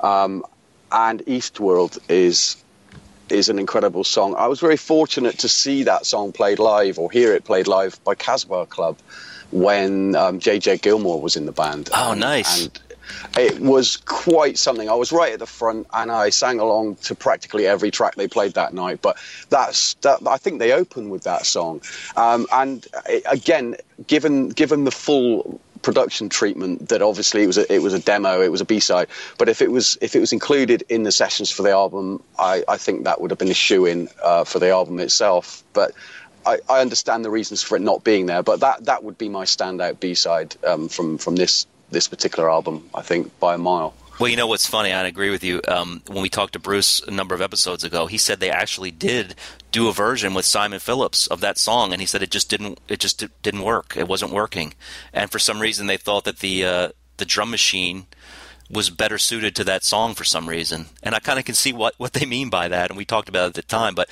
I would still love to hear whatever they did with Simon Phillips. Apparently, they did try that song with him on drums and just decided that it wasn't working. So I would love to hear that. I know, I me would too. love to yeah, hear that. same. Yeah. Yeah. So, Cara, what are your thoughts on, on the B sides and Buffalo Skinners and its its non inclusion on this album? Well, I did get the album that had the B sides because I got it in 2007. Uh, so I kind of do consider them to be part. Obviously, they're not actually part of the album. I think they're great. Uh, Ah, jeez, I, I could absolutely see why Buffalo Skinners can't fit on the album, but I could have seen why Eastworld. It, it's unfortunate it didn't work out because I think that would have been a great song. Yeah. Maybe maybe it didn't also like since it's Eastworld, it's about the East. Maybe that didn't fit with the theme too. I think you're right. And I was just thinking that because it, it does have more of a European flair to it, whereas so many of the songs on the album seem to be America. Actually, I was thinking more Oriental. Oh, interesting. Okay. Um, well, because uh, the lyrics like uh, about uh, toys, like cheap toys. yes, yes. Well, and um, the missile for a god thing, uh, that lyric kind of, I mean, you know, in the past, I mean, you know, watching a documentary about North Korea, they're so obsessed with uh, creating uh, nuclear missiles, and you know, their way they're they're very um, I don't I don't know. It just it just brings up it just makes me think of that area a little bit. yeah, I know exactly what you're saying. That that, that makes sense. Yeah, no doubt. So that didn't fit in with their critic that you know their album was criticizing America a lot. yep, good points. What about you, Tim? Um, I love the B sides, um, but I don't think all of them would have been uh, a perfect fit for the album. Uh, specifically, um, "Dragging My Name" and "Never Take Your Place" seem to come from a different stylistic uh, approach. Um, I I would have liked to hear Buffalo Skinners at the end. I think it would have been uh, an interesting way to go out instead of Chester. Um, we already talked about that, though. Um, the the only problem is that if Buffalo Skinners was on the Buffalo Skinners album, then the name the album would by default be named after that song. And I think the focal point, or, or rather the uh, the focus, would have been stolen away from the other songs. I think it works better if you apply this title to the whole body of work and uh, the numerous songs that have a, a political outlook to them. I think Buffalo Skinners sums each of those songs up in uh, a, a, a really interesting and thoughtful way. Um, Good point. Beyond that, I think the, the one other song I would have liked to hear on the album is I Am a Small Republic. yeah, I was going to say the same one. It's so interesting. I've never heard a, a, a, a lyric from the viewpoint of a nation before. right. And, uh, and, and, and some of the twists and turns in that story are just fascinating. And especially the, uh, the lead in, the vocal lead in is so unusual for Big Country. But I think maybe, again, that would have set it stylistically apart from the rest of the songs, and maybe it was better as a B side. Uh, but Eastworld absolutely should have been on there. Yeah, those are great points, and it's funny you mentioned that about "I Am a Small Republic." Um, I was I was reading uh, again some of these older fanzines, and before the album came out, there was a there was a quote from Ian talking about the album, and he said something about there were songs like "The Storm" and Porrohman, like epics on that that they were working on, and I was thinking, well, what epics are on the Buffalo Skinners? There's nothing like that. And I thought, well, wait a minute, I Am a Small Republic is very much like that because it starts with that uh, EBow thing happening in the beginning, very Storm esque, and then it's it is like an epic song um, in the tradition of old big country epics. And yeah, it's it's so funny. I mean, the, the only big country would write a song with lyrics about um, the the singer of the song being a small republic and how that a nation grows. I mean, one of the things I love about them and what set them apart. But um, yeah, I mean, as for me, uh, mimicking a lot of what you guys have already said. Um, uh, so I'll just jump right into Buffalo Skinners, the song. I I too agree with Jason that I just, I don't know if it quite fits, but yet there are times when I think it might have been a nice closer, maybe. I don't know. One of the things that always hit me is that if you notice, Chester's Farm ends on like this big guitar chord, and it just kind of drones on as this as it fades out. And Buffalo Skinners, the song begins with a guitar chord droning up. And I remember hearing those, and I always was thought, did they use, did they mean to have those two go back to back at some point, and then just decided it wasn't going to work? And um, I've never actually put them together to check that out, so maybe I'll do that on this show and I'll play it.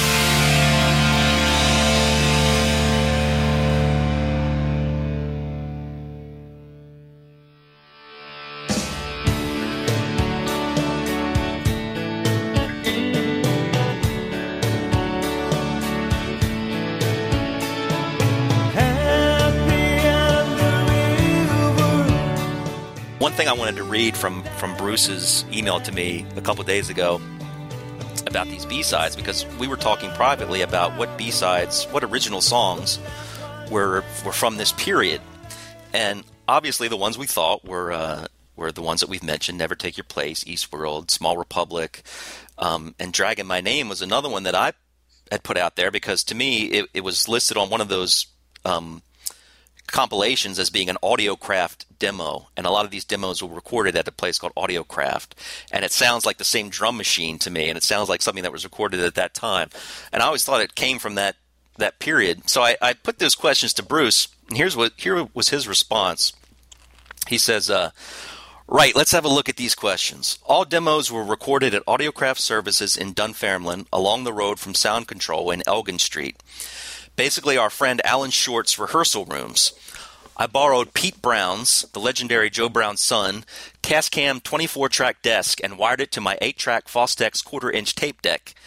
Um, Stuart programmed his Alesis drum machine for his songs, and I programmed my Atari computer with Steinberg software for mine.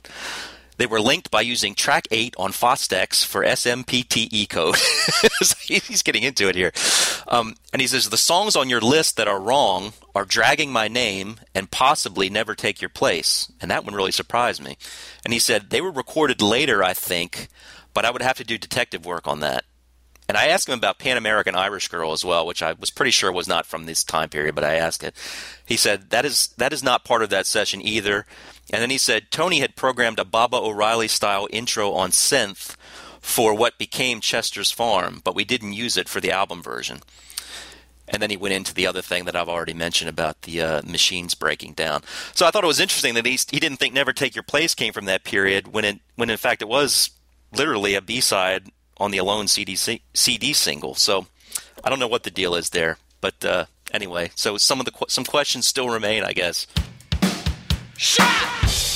All right, so I guess my final question for you guys is this one: um, Where do you rank the Buffalo Skinners in your favorite Big Country albums? Where does it rank? And Tim, you've already mentioned it, but um, feel free to say it again. In fact, I'll, I'll start with you, Tim. Number one. Yep, Number one with a bullet. Gotcha. Jason, what about you? It, it probably hovers around five, six, or seven, depending on my mood. But it's it's in the lower, sort of mid to lower half of, of the uh, the canon of work. Okay, cool. Some differing, definitely differing viewpoints here. Cara, where do you rank it? Solid number three. Okay. I have it behind uh, Steeltown and The Crossing, but I, it this is on a that's like a new development for me. I think in the past year when I bought I bought the 1993 uh, release in a CD store and I just started playing it and I was like, wow, I really like this album. I like it a lot. I guess it's my third favorite album now. so I really didn't think about it that much before, but I really really enjoy it now. Fantastic. Svein, what about you? Number four. Fantastic. Look at this. Svein and I in, in agreement. I, I put it at number four for me as well. There's, there's still nothing that can unseat the uh, the trilogy for me, but um, Buffalo Skinners probably came the closest to getting in that in the in the line of those albums. But uh, yeah, I put it at number four, strong number four. And um, all right, well that's it. Well, look, guys, we've been talking for like three hours basically on this subject, and I, I feel like we could continue. There's still many things to talk about with this album, um, but we should probably wrap it up here. So I guess Well, it- good thing you'll have a deep dive. yeah, good thing we'll have another episode or five yeah, on this album. But uh, look, I really appreciate all you guys joining, and I know it's it's hard when we've got five people every time, everyone trying to share their opinions. But you guys were fantastic and in you know expressing your thoughts, and I think we chose really well because we got a, a really interesting uh, cross section of opinions on the album as a whole, and some interesting viewpoints on it.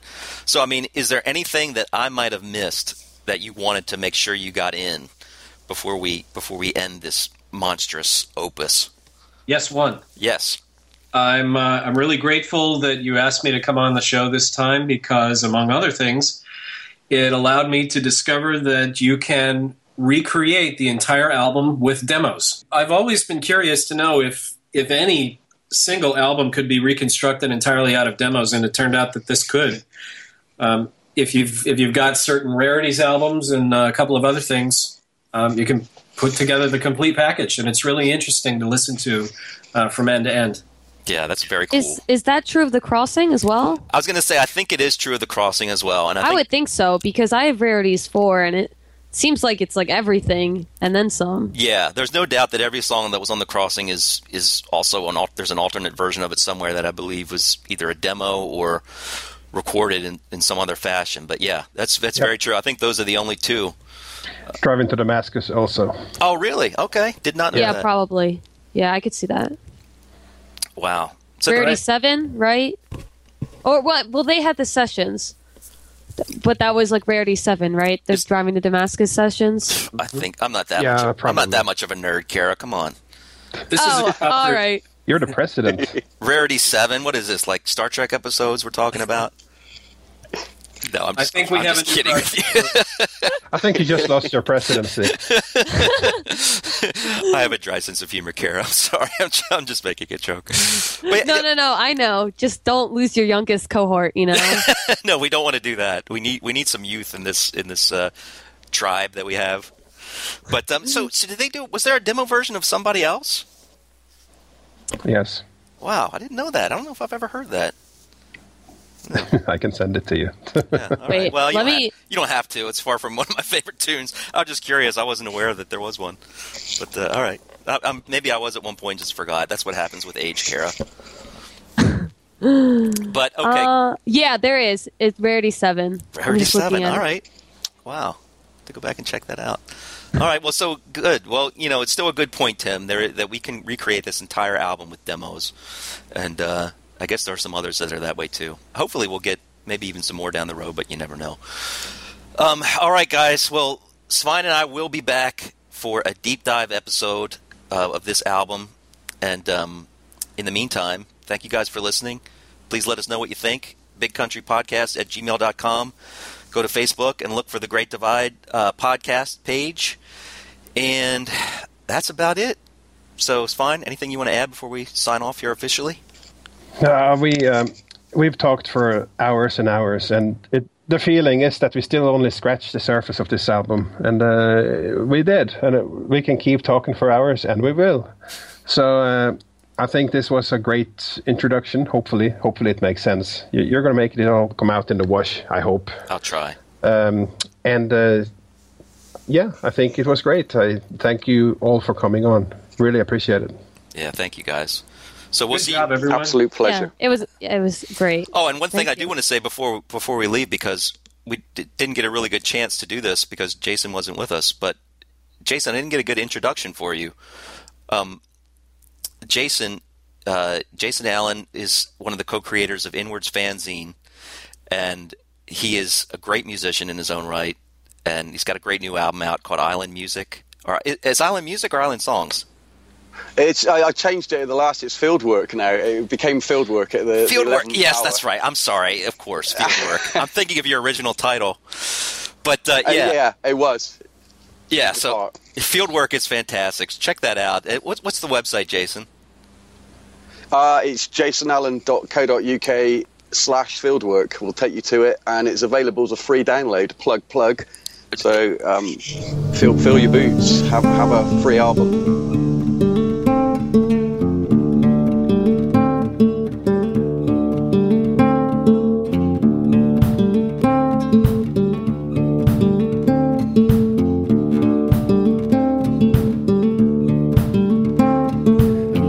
Been reading back over your words. Now I know how it went. Hell, it hurts. The end, end. The end was hollow, babe. The pointless and the walk away. It's a fantastic album, and Jason's got a lot of stuff out there actually.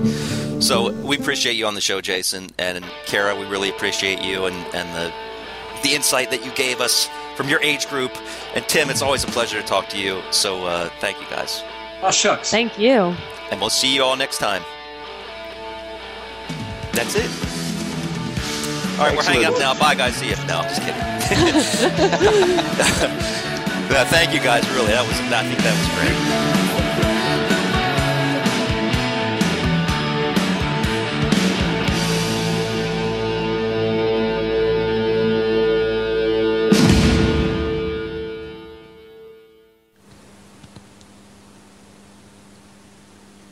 Crickets.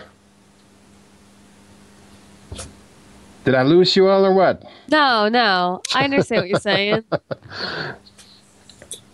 It's like I a just- dream. We don't want to wake up. Oh, sorry, sorry. You know what? You know what? I was talking and I just realized that my uh, my mic was muted.